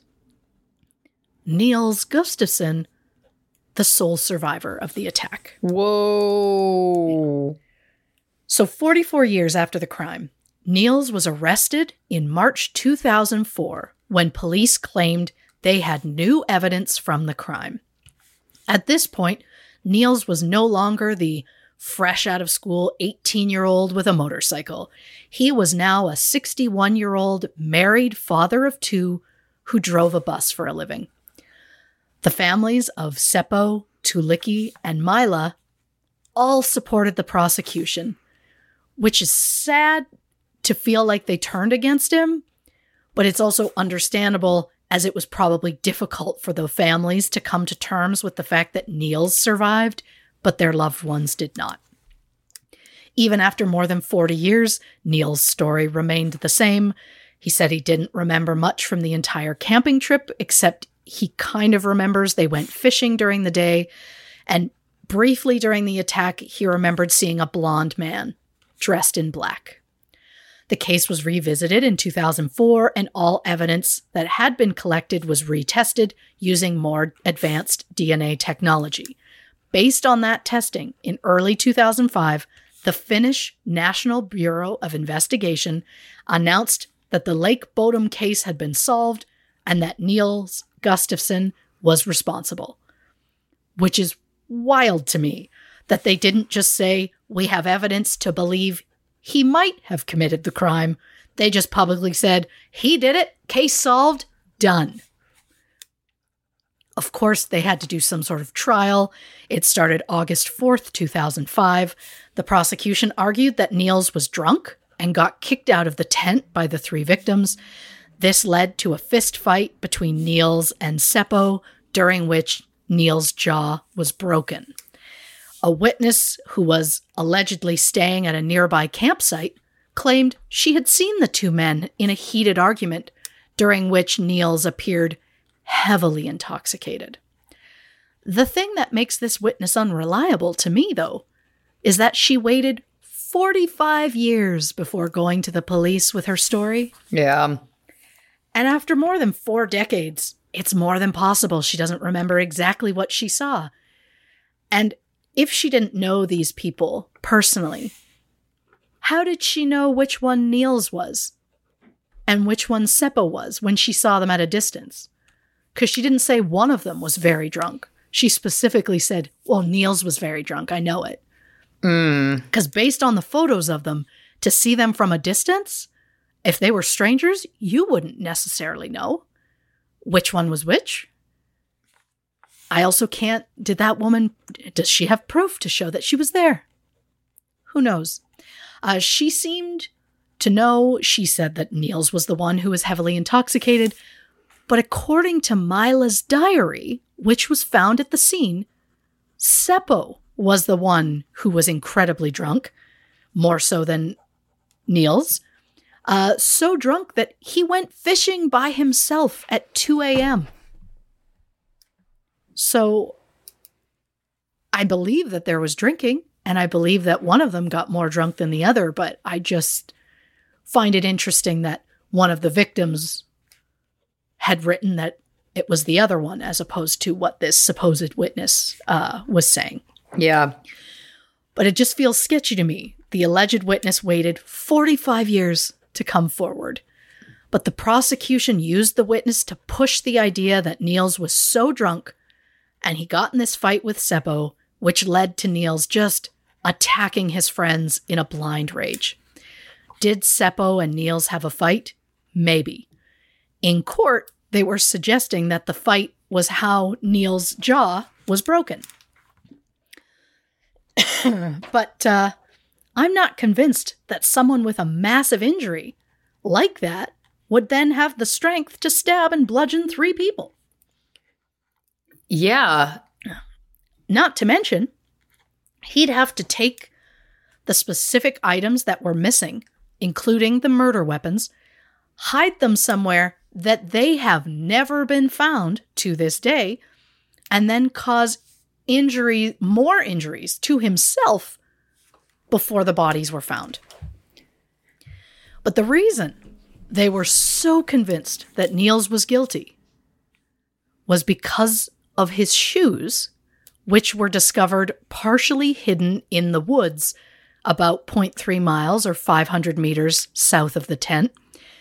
When the shoes were retested in 2004, it was determined the only blood on the shoes belonged to Seppo, Tuulikki, and Mila. Nils' blood was nowhere on those shoes. So, did the attacker put on Nils' shoes and randomly stab at the tent and somehow manage to not hit Nils right away? Because, as you may recall, it was determined the killer cut the tent lines first, causing the tent to collapse, and then he stabbed the victims blindly through the tent. So, is it possible the killer didn't hit Nils until he was outside of the tent somehow. Or maybe the fight did occur and Nils was kicked out of the tent. Maybe he passed out somewhere else and woke up when he heard screaming, ran back to the tent, and was attacked by the killer. Maybe the killer was a vagrant traveling through the area and he stole Nils' shoes. Or maybe Nils really did commit the horrific crime. I just don't see a motive.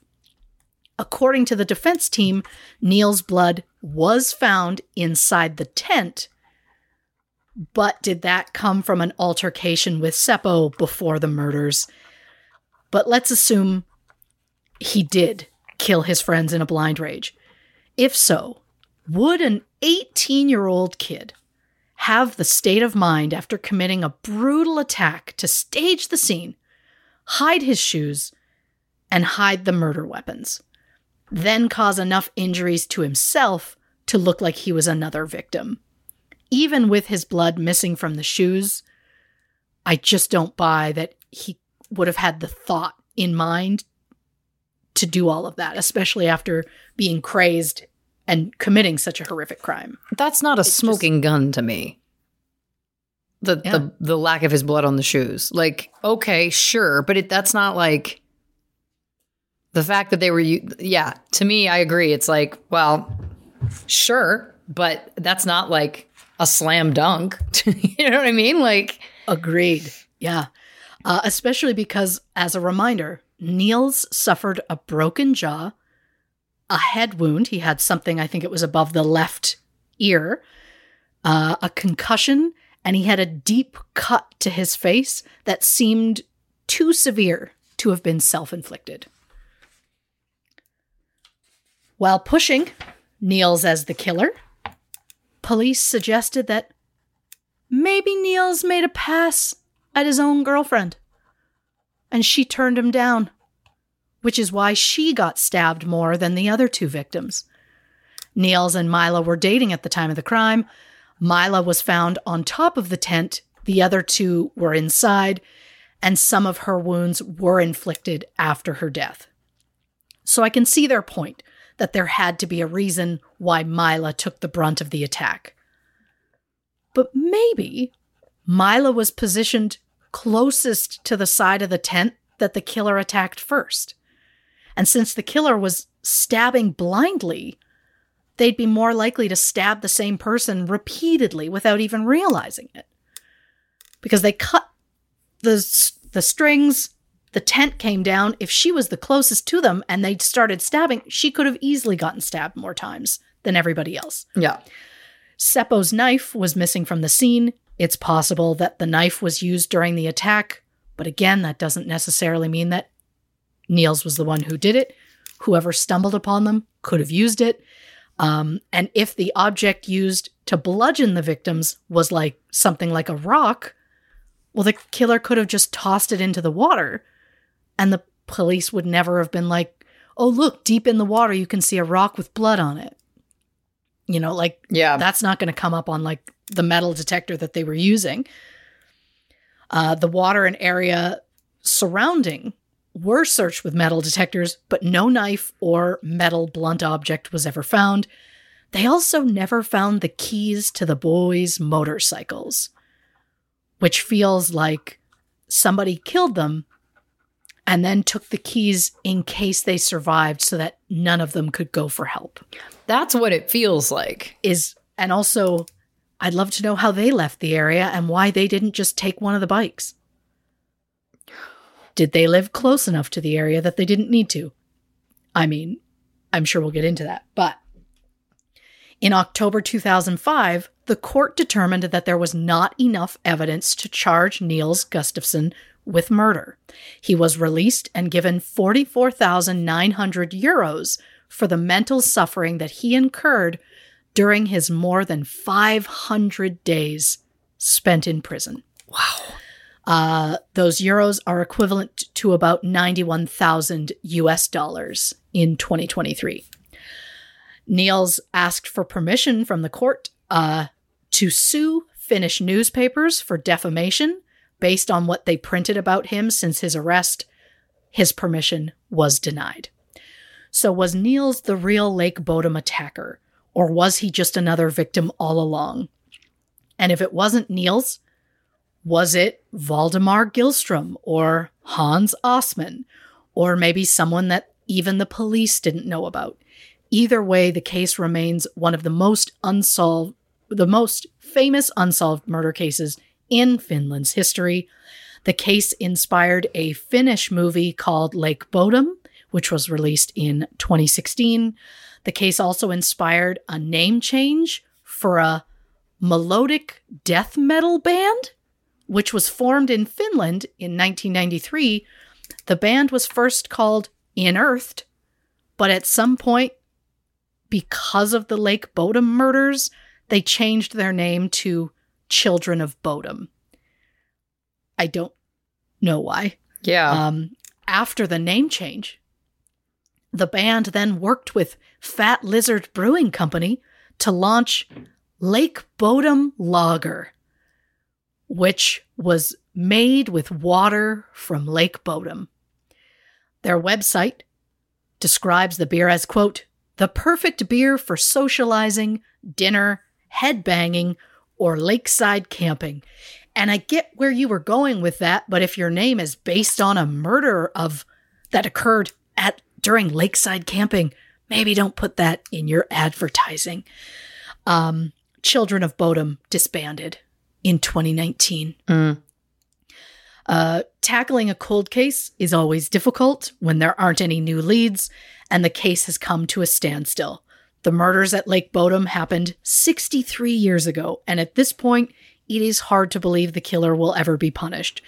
The thought of someone getting away with these brutal murders is enraging, especially when you realize that an attack this vicious and angry likely means that either it wasn't the killer's first time or it wasn't their last.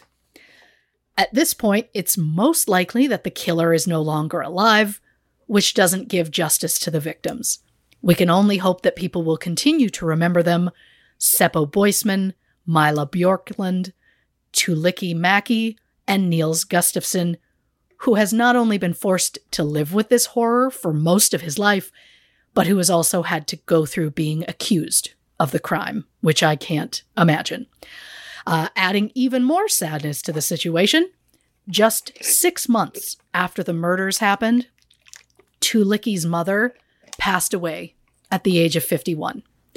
And while that is a lot of grief for one family in a short span of time, I will also sadly remind you that when Tuulikki first mentioned that camping trip to her parents, her father said no.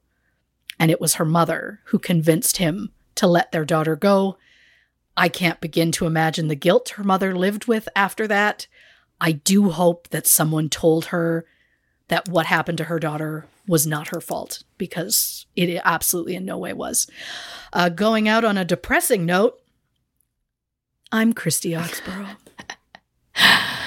Listen, I have so many thoughts in this. Let's hit the can one more time, grab one more drink, and we're going to be back with thoughts and theories on the Lake Bodom Murders episode of True Crime and Cocktails.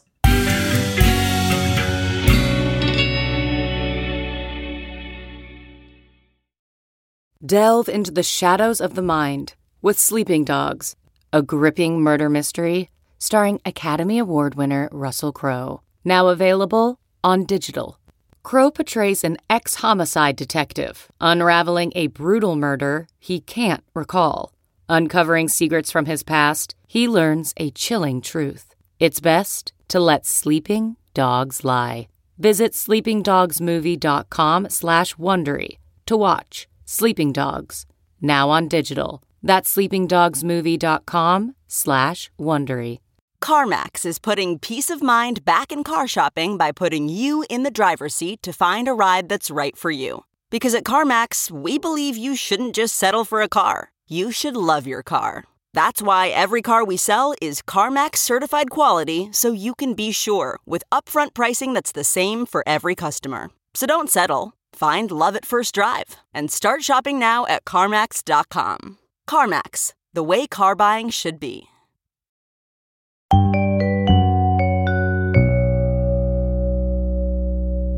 Welcome back to this episode of True Crime and Cocktails. We're, of course, discussing the Lake Bodom murders. I have many thoughts. Okay, forgive me. Mm. In my rush of taking notes, Yeah. was it Tuulikki or Mila that had the scarf put over their face? Uh, Tuulikki, Tuulikki. And who was found inside that's what I thought. And and yeah. she was dating Seppo. Seppo. Yes. I have wild theories here, but um it's just important to note that because as we know, if I'm putting my pathologist hat on, Hey, that's a hat I like to wear. Um typically that is something that is done when the killer knows the victim. That is quite often right Sure. or or regards the victim in a in a way that they want to protect them or shield their innocence. All of these kinds of things. That is not me suggesting that that is why her face was covered, but it's just an interesting thing to note because also the other girl's face wasn't covered. Right? Yeah. so I'm going to be jumping around like crazy. Um, because it was also Mila, was it Mila who was nude from the waist down? Yes. So that's interesting too, that Mila was disrobed in some way. Yeah. Um, but Tuulikki's face was covered. That's two very different kind of placements of bodies. Now, the only other thing I would offer into the conversation, and I'm going to preface this by saying, this is not me suggesting any anything. You'll know what I mean when I say it. Is it possible if we're going down the road now listen do i think that, that niels niles niels how do we pronounce that again niels do i think that niels did it i don't personally again i agree with you that i think it would be a lot for a teenager to be super drunk pull this off hide these items the, the keys to me is almost it's not a smoking gun but it's the closer thing where it's like why would anyone take those keys to those motorcycles unless it was if they're alive, if they're somehow going to survive this, I want to make sure they can't get out of here so that they die here. That's how the I interpreted that. And Yep. there would be no motive if unless he is some sort of master mastermind in this crime, which again, I don't believe we've had anything to prove that to us. But he would have to have planned those details and planned a way to get rid of them. Whether he was sober or not, it's also the middle of the night. I don't think it's easy to pull those things off. You know what I'm saying? What it feels Yeah. like to me. Oh, and well, again, I'm jumping all over the place. What was the DNA that they found of his that was like, that's our guy? Because if he had been in the tent at any time, like what was the DNA? Was it semen? Was it because there was no sexual assaults being uh, that we had heard? Was it blood? Because by the way, both of those things could be in that tent, and that absolutely does not mean that he committed that crime. He was in that tent. They were staying there. His DNA being present, the only place where that would be a viable, again, I hate that I keep using the term smoking gun, but the only place where that would be a viable smoking gun is if his DNA slash fingerprints were found on the murder weapon and the murder weapon's never been found. So, what I can't wrap my head around is how they would have said, We've got the DNA, we've got our guy. When it's like, but wait a second. It seems to me that what they found, what to them that made them go, well, obviously it's him, is because his shoes, the shoes they believed that the killer wore, had only the blood of the other three victims and none of Nils' blood. That's the only thing I can tell that they had that made them go, he did it. And then they like were like, case closed. And then it's like, well, no. Not at not. all. Not at all. Yeah, it, th- th- it's just wild to me that that they were so convinced of his guilt. When again, there's nothing. We also know the crime scene was contaminated. That's another thing to keep in mind here. Yep. And I just can't think of any any way that his DNA could be present unless it's on a murder weapon. even if it was on other people that were there, they were all staying in the tent, the tent at the same time.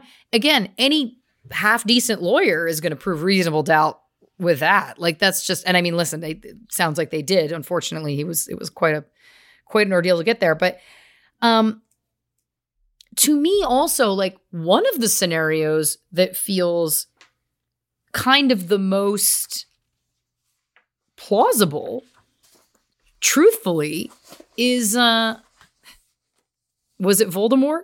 Voldemort? I know that that's not. That's not. I know that name. it, it went- it took a turn to Harry Potter. Uh, Voldemort. Voldemort? Yeah. What feels pos- possible to me, considering he had a history of this behavior and potentially a motive, was is it possible these kids were getting very drunk and loud? He knew that they were there because his wife had told them there's kids Yep. camping in the area. He leaves the house in the middle of the night to check things out because he sounded like this was the kind of behavior that he would exhibit. Nils is sleeping away from the tent. The attack happens, the tent is cut, the the uh, assault is happening. Nils wakes up, potentially comes over to try and stop this. Which again, it's it's it's also more than possible that he wouldn't remember any of this. Um, Sure. And then it's something about the, the him getting attacked back that the way that the blood spatter went, like that he never re-entered the tent, so getting their blood on him wouldn't have been possible.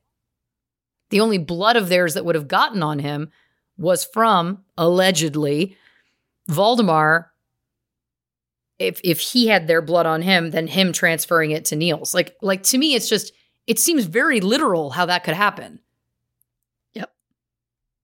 Like that's not hard to connect those dots. The fact also that his wife recanted on her deathbed, his alibi, the fact that he had admitted this to people, people said if you did commit this crime, you should drown yourself, and then he was found drowned. I don't know. Like to me, if I'm being 100% honest, that's the one that sticks out to me as being the most, again, because as we know, usually the easiest explanation is the truth. That feels pretty, Sure. he's got a motive because he has this, I'll say it, bizarre fascination with campers in the area. He had exhibited that behavior before. Is it also possible that he had come across the the, the kids? I'm, putting this together as I go. As why I'm stuttering. Is it possible he had come across like like was there something going on in the tent? Like did he strip strip her partially nude, or was there something sexual happening that that had been come across in that moment? Like are there details to this case? Is my point that feel like they are pieces of evidence in the crime that could potentially have not been connected. Is, and I think the answer to that is we'll ne- obviously never know because the crime scene was completely contaminated. So we could speculate forever. But I just think again, when looking at this and looking at the what feels the most plausible to me, that feels pretty plausible to me. Yes. Oh, I find it wild that they, like, if you start interviewing local people, Yeah. your thought as a cop was never maybe we should look harder into the the guy that seems to hate tourists Who had a connection to the area. nearby. Yeah. and it took them 6 years to question him at all and then they questioned him and just went ah okay well I also if just- your family says you were home Yeah. obviously that's they'll never lie for You know- you. Um, right The other thing I wanted to add, this was the other thought I was trying to put together that I was stuttering through before. It's also more than possible that the, that Seppo and Nils got into a fist fight. That's completely possible. There's more than possible that they could have been heard fighting, that there could have been a dramatic altercation. That doesn't, first of all, that doesn't prove that he killed them. Uh, Nils killed his friends. And second of all, the two things can be true, right? Like it could be possible that some of these injuries could have been between the two getting into a fight.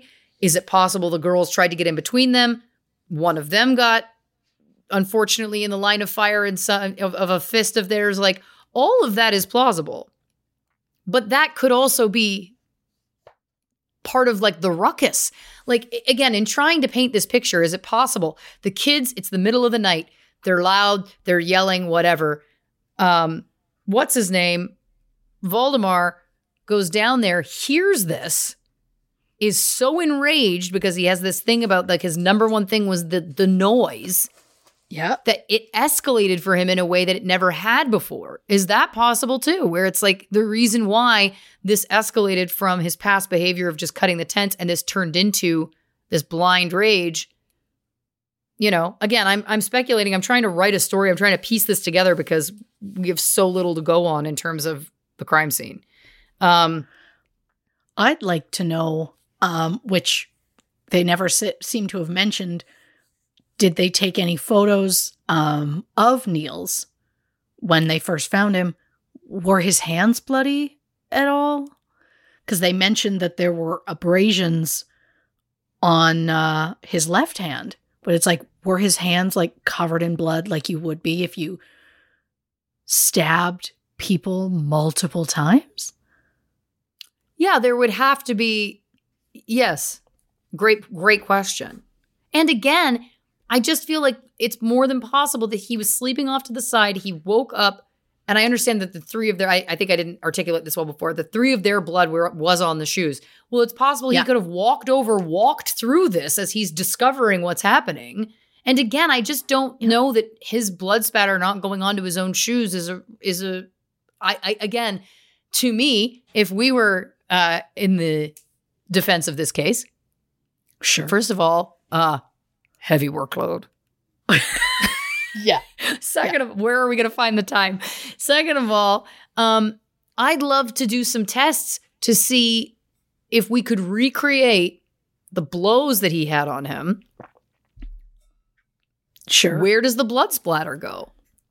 If you're punched in the face with an item or a fist so hard that your jaw has broken, we've seen that anyone who's ever watched a boxing match ever, when when a boxer gets like one of those real blows to the face and they go out, to me, I don't think that the blood is automatically hitting their own shoes.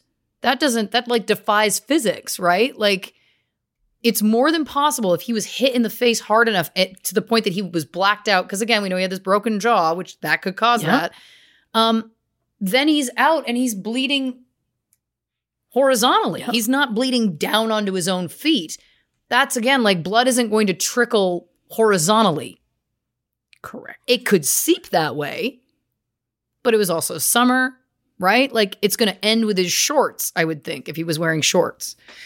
Again, The idea me, of you and I in like a lab somewhere with one of those CSI Yep. like busts that's like made of a rubbery, Yep. jello-y type thing, and we're like hitting it with things and punching it just and taking oh taking photos of the different things to try and find that's ah, we we're looking for answers. I want to go full CSI. yeah, my I want fir- I want like the hundred show. percent, hundred percent. Because also, here's the other thing: it's also possible. Like, what did they test his whole body? This is the other thing: was his body covered in all three of their bloods, and none of his own? Like, these are the questions that we don't have the answers to, right? So it's it's it's again. The first thing that I would do as a defense attorney is hire blood spatter experts and go, let's do some testing about what the the logistics are of this. And again, to me, that proves absolutely nothing. The fact that his shoes were mm-hmm. removed and put somewhere else is also interesting to me. I it almost feels to me like the killer when approaching took off his own shoes because I don't need to tell you footprints. How many cases Richard Ramirez got busted on a footprint? Right? Isn't it possible that someone who was premeditating a murder would take his shoes off as he was approaching the crime scene, could then put on someone else's shoes to leave, go back to the place where he had stashed his shoes originally, then switched out? Oh, it's more than possible. again, it's it's infuri- This is again one of those infuriating ones where it's like, it's just so sad. Anytime a, a crime scene is contaminated, it just makes my stomach turn because it's like, well, yeah, we'll never Well, and also uh, because they didn't consider Nils a suspect for 40 years. Right. There was no need for photos of or testing anything on him to see is there blood from everybody else on him or not. They just went, oh no. And look, I don't think he did it at all. But in that moment, they should have been like, we should look into it. Yes. It's just like we've said on this show multiple times. If you think it is a suicide, I want it treated, I want that crime scene treated as a homicide. Yes. In this case, guilty until proven innocent. You know what I'm saying? Or I guess you could still say innocent until proven guilty. My whole point is is that it's like, yeah. In that moment, three of them are dead, one of them's alive. I, I would like to think that by today's standards, and I know that we could give a million examples of when it doesn't happen, but I feel like now, if three kids are dead and one is alive, even if he's badly beaten, I think they're probably going to do some testing of the, the clothes and whatnot that he's wearing. A hundred percent. Anyway, um, then my next note was just, didn't he want to go by Richard? That's a dick ass man reference. Um, Oh, I think he knew what he had. I think he did too. and was like, just, I think that's part of the reason he was so beloved in, in of the course, area. of course. That everyone was like, what a delight. 99% of people go, ooh, that name's unfortunate. And that 1% were like, that name's fucking gold. yeah, And I think he just had a sense of humor about it. And that's how it was like, okay, well, I'm going to run with it. So I think that's why he absolutely ran with Dick. Ran with Dick. I like that a lot. now listen, I would be remiss if I didn't bring up this. Um, the details about Hans Assmann. Yeah. Um, didn't expect Nazis to be brought into this. Didn't expect it to be We a never do. Romeo and Juliet type story that got him into the spy business. Again, these are the wild details of these stories. Yeah. Here's what I do have to say.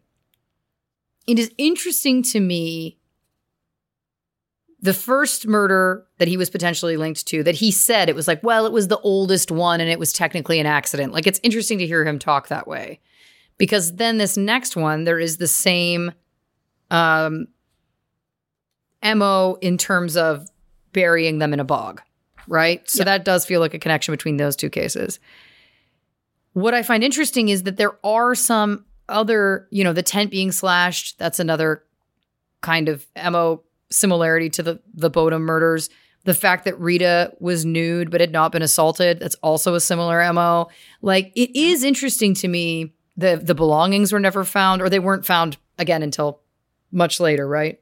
Right. Um it's interesting to me the bikes were found in a lake, which could kind of parallel stealing the keys to the motorcycles because it was getting rid of a way of mode of transportation for them That's true. Yep. a lot of similarities there.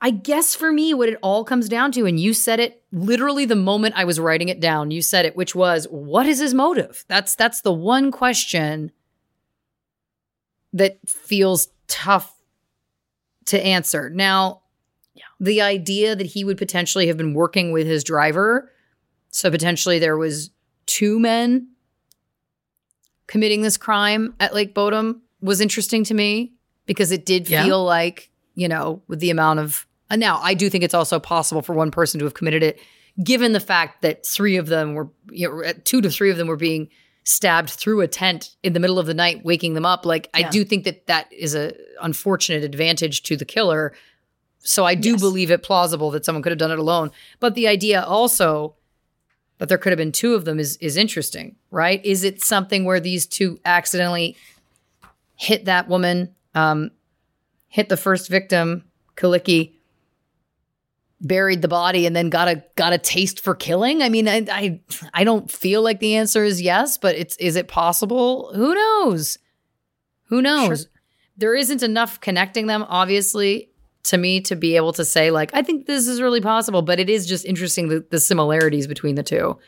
Um Yeah. Then I just wrote down a lot of things that you were saying as you were like we were we were I was like one step uh, ahead of you in in your notes where I would be like where did their stuff go? Where did their stuff go? Like it was literally like eh, we were just we were really Yeah. in sync on this one. We've Um, been very in sync All day week. today. Yeah. Yeah. we should get tickets to, to NSYNC if they uh, do that reunion show we've been talking about. Oh, Um I hope they do. I, you and me both. But yeah, it's it's just interesting to me ultimately. It, it th- well, first of all, that they p- put this on Nils, that they gave him a, like you know just under a hundred thousand dollars US to as a sorry, we put you in jail for almost two full years as we put you through this trial that we couldn't prove after we announced it in the newspapers that you absolutely were the killer before you'd had a trial, which at least by North American standards is wildly unethical. Um, it's just it's just wild to me, and how sad if we are to believe that he didn't do it. And I, my gut is telling me that he didn't. What a tragic life! You go through this horrific, horrific experience, and then you get put on trial for it without enough evidence In your 60s. in your 60s and you're put in prison for two years in your 60s and you get 91K. Not, listen, $91,000, absolutely nothing to turn your nose up at. That's a great chunk of money. Not for this. I think very low. I think that's a very low amount of money for being put in prison for two years with with these specifics. The fact that he was announced as absolutely being the killer before getting a trial, I think he deserved a lot more money than that personally. Um, yes. the only other thing I wanted to add was I did a quick Google on one of our breaks about hypnosis. Now, in my quick Google, of course, I couldn't get an answer to our question. But what it did remind me is the other thing that is important to note is that false memories can be implanted either deliberately or inadvertently when doing hypnosis. This is, I think it's say they say 20 to 60% of people or something. I am it's a quick Google. Don't come for me. Don't fact check me. I'm likely, you know, could be misquoting. But my point on this only is I am also curious, and I didn't have time, um, how much those details hold up in, in court. I don't know Sure. because like lie detector tests, as we know, very flawed. Often don't hold up in court because we know that the, it's a flawed technology. I'm curious if I, I do believe there's been cases with repressed memories that people have have found through hypnosis, and I don't believe that those are always considered. I, I think that that's dicey to prove in court, also, or to hold up in court. Sure. So I think the other important thing that I just wanted to say on the hypnosis factor is this was also the 1960s. So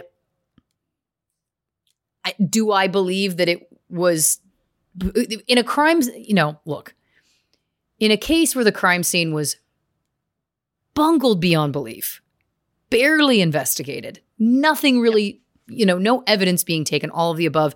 Do I believe then that they absolutely pulled off the hypnosis 100% using the best person that was absolutely flawless? I don't know. You've kind of lost my trust, guys. This is a little boy car- cried wolf situation for me. You know, so I only offer that again that it's interesting just to add that the memory that he had could have been real. But to base the main suspect drawing on this repressed memory is is also kind of a bold choice. Right? Like Sure. when it's like this is the suspect. It's it's kind of a bold choice. Because you're Yeah. now leading people a certain way, right? When you don't really fully know.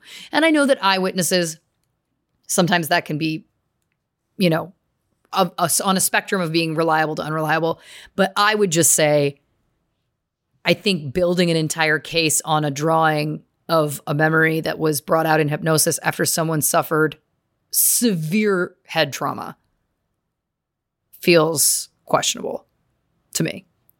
Yes. Oh, the majority of the handling of this was questionable. Yeah, because if we're exonerating uh Valdemar because he didn't fit the description of the suspect, to me, I'm like, again, in a court of law, I certainly think now I would be like, I think a good lawyer could could argue out of that that it's like it was a repressed memory. Here are the facts. about all of that. We we can't be basing someone's potential innocence or guilt on the drawing that again, you know what I'm saying? Oh, I also still can't believe that they're like solid alibi. His wife. His wife, his own wife. Yeah. At at their own home. Yeah. Mm, And interesting. then years later, she's like, "Oh yeah, I lied," yeah. I mean, which is like, well, that's probably why spouses should not be allowed to be each other's solid only alibi. I didn't think that most courts allowed that. Or it, it at least is again, it's something that again a good defense lawyer can um, poke holes in. Yeah,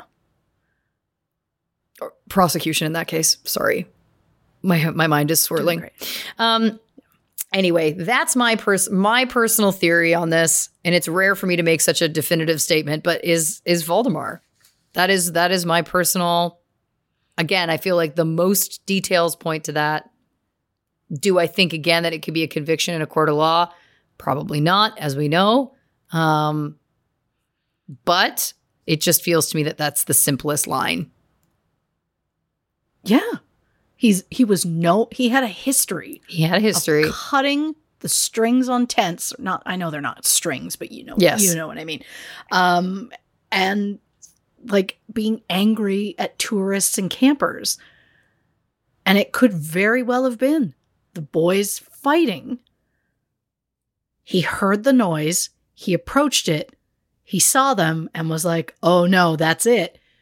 And maybe he didn't do it at that point. Maybe he's like, I'm going to wait and come back because I can't fend off two of them. So he went, sees what the noise is, checks out the situation, and is like, there's the four of them in there. Okay, good to know.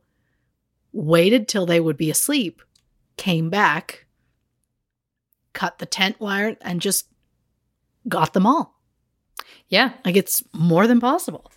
I also find it fascinating. He owned a business that heavily relied upon tourists. Yeah. And he was like, God damn those tourists. It's like, then why'd you have the business? Well, he didn't work it either. He was working as a as a gardener at the time. Correct. it feels to me like psychologist hat on. There's something very deep about that, which would only make me feel like he's more of a strong suspect. Because why would you're right? So your parents owned this business that they passed down to you and your wife that relies solely on tourism, and you hate tourists. Okay, it doesn't take a it doesn't take a psychologist hat wearer um, to make some connections, which is like, well, clearly the two things are deeply connected, Sure. right? So he has to have some resentment of is it that all of his parents' time were spent was spent at the kiosk that he never got to hang out with his parents because they were constantly working? Did he become resentful of tourists because they were taking his parents away from him Okay. Wow. as a child? Right? Like like there has to be a reason, especially considering he wasn't working it but he owned it. That's rare. Yeah. Yeah. I do find that interesting. But Uh, yeah, I mean, it just, it doesn't make sense to be like, oh, well, we need tourists. But if they come anywhere near me, I swear. And it's like, but you need them Yep. for your business that you own, that you don't seem to want to own. Like, yeah, there's just, I just feel like that there's like a deep trauma or resentment that has built since childhood. That that would be my that would be my first again, if I'm the if I'm the prosecution here, I'm going to be like let's dig into that childhood. Where's this coming of from? Of course. Of course. We always want to know about the childhood. Oh yeah. But yeah, cuz it doesn't make sense otherwise. Why would you want to why would you be so angry at the only way for your business to stay alive? Yeah. Anyway, um, listen, this was fascinating. What a case! Yeah. What a case! Did you Yeah, have any? fun going to Europe. It's fun taking a trip over across the pond. Yeah, Yeah. yeah, yeah. Did you have any other uh, any other thoughts? Uh no, just uh just a, a a little lighter in the shoulders, I think, from uh being done pronouncing some. Of Oh, yeah, these I were- forgot that s- some of those were were were a bit tricky. These were absolutely no joke. But listen, fantastic work as always. You nailed it. 12 out of 10, out of the park. We thank you for your work. I uh, I'll take it. And listen, we thank you, dear listeners, for coming with us across the across the lake to Europe there uh, on this True Crime and Cocktails episode. If you haven't already, give us a follow on the socials on Instagram, Facebook, and uh, YouTube at True Crime and Cocktails on Twitter, the site formerly known as Twitter at Not Detectives. And of course, if you'd like some additional content, go to patreon.com slash true crime and cocktails, where you can learn about our subscription based service. Uh, there's all kinds of fun stuff going on over there. So we encourage that uh, if you're interested. And the only place for official true crime and cocktails merch is, of course, truecrewmerch.com. So check that out as well if you're interested. Christy, do you want to tell the people about next week's episode? On the next True Crime and Cocktails, the Duggars. Oh boy, get a lot of requests for this one. We get a lot of requests. So we, uh, you speak and we listen, and here we go. We're gonna get into it. My God, what a ride! Um, Christy, do you want to tell the uh, say goodnight to the people?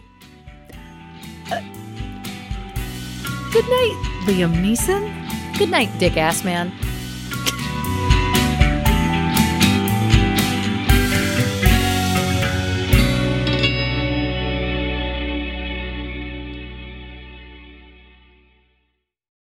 Audible is the destination for thrilling audio entertainment. Allow your imagination to be piqued by stories that are brought to life through captivating sound design, eerie soundscapes, and dynamic performances. As an Audible member, you'll be able to keep your heart rate up month after month because you can choose one title a month to keep from the entire catalog, including the latest bestsellers and new releases. If you're in the mood for a shocking psychological thriller, check out None of This Is True by Lisa Jewell. Embrace brand new exclusive thrillers from best-selling authors who are guaranteed to keep you gripped. New members can try Audible free for 30 days. Visit audible.com slash thrill or text thrill to 500 500. That's audible.com slash thrill or text thrill to 500 500.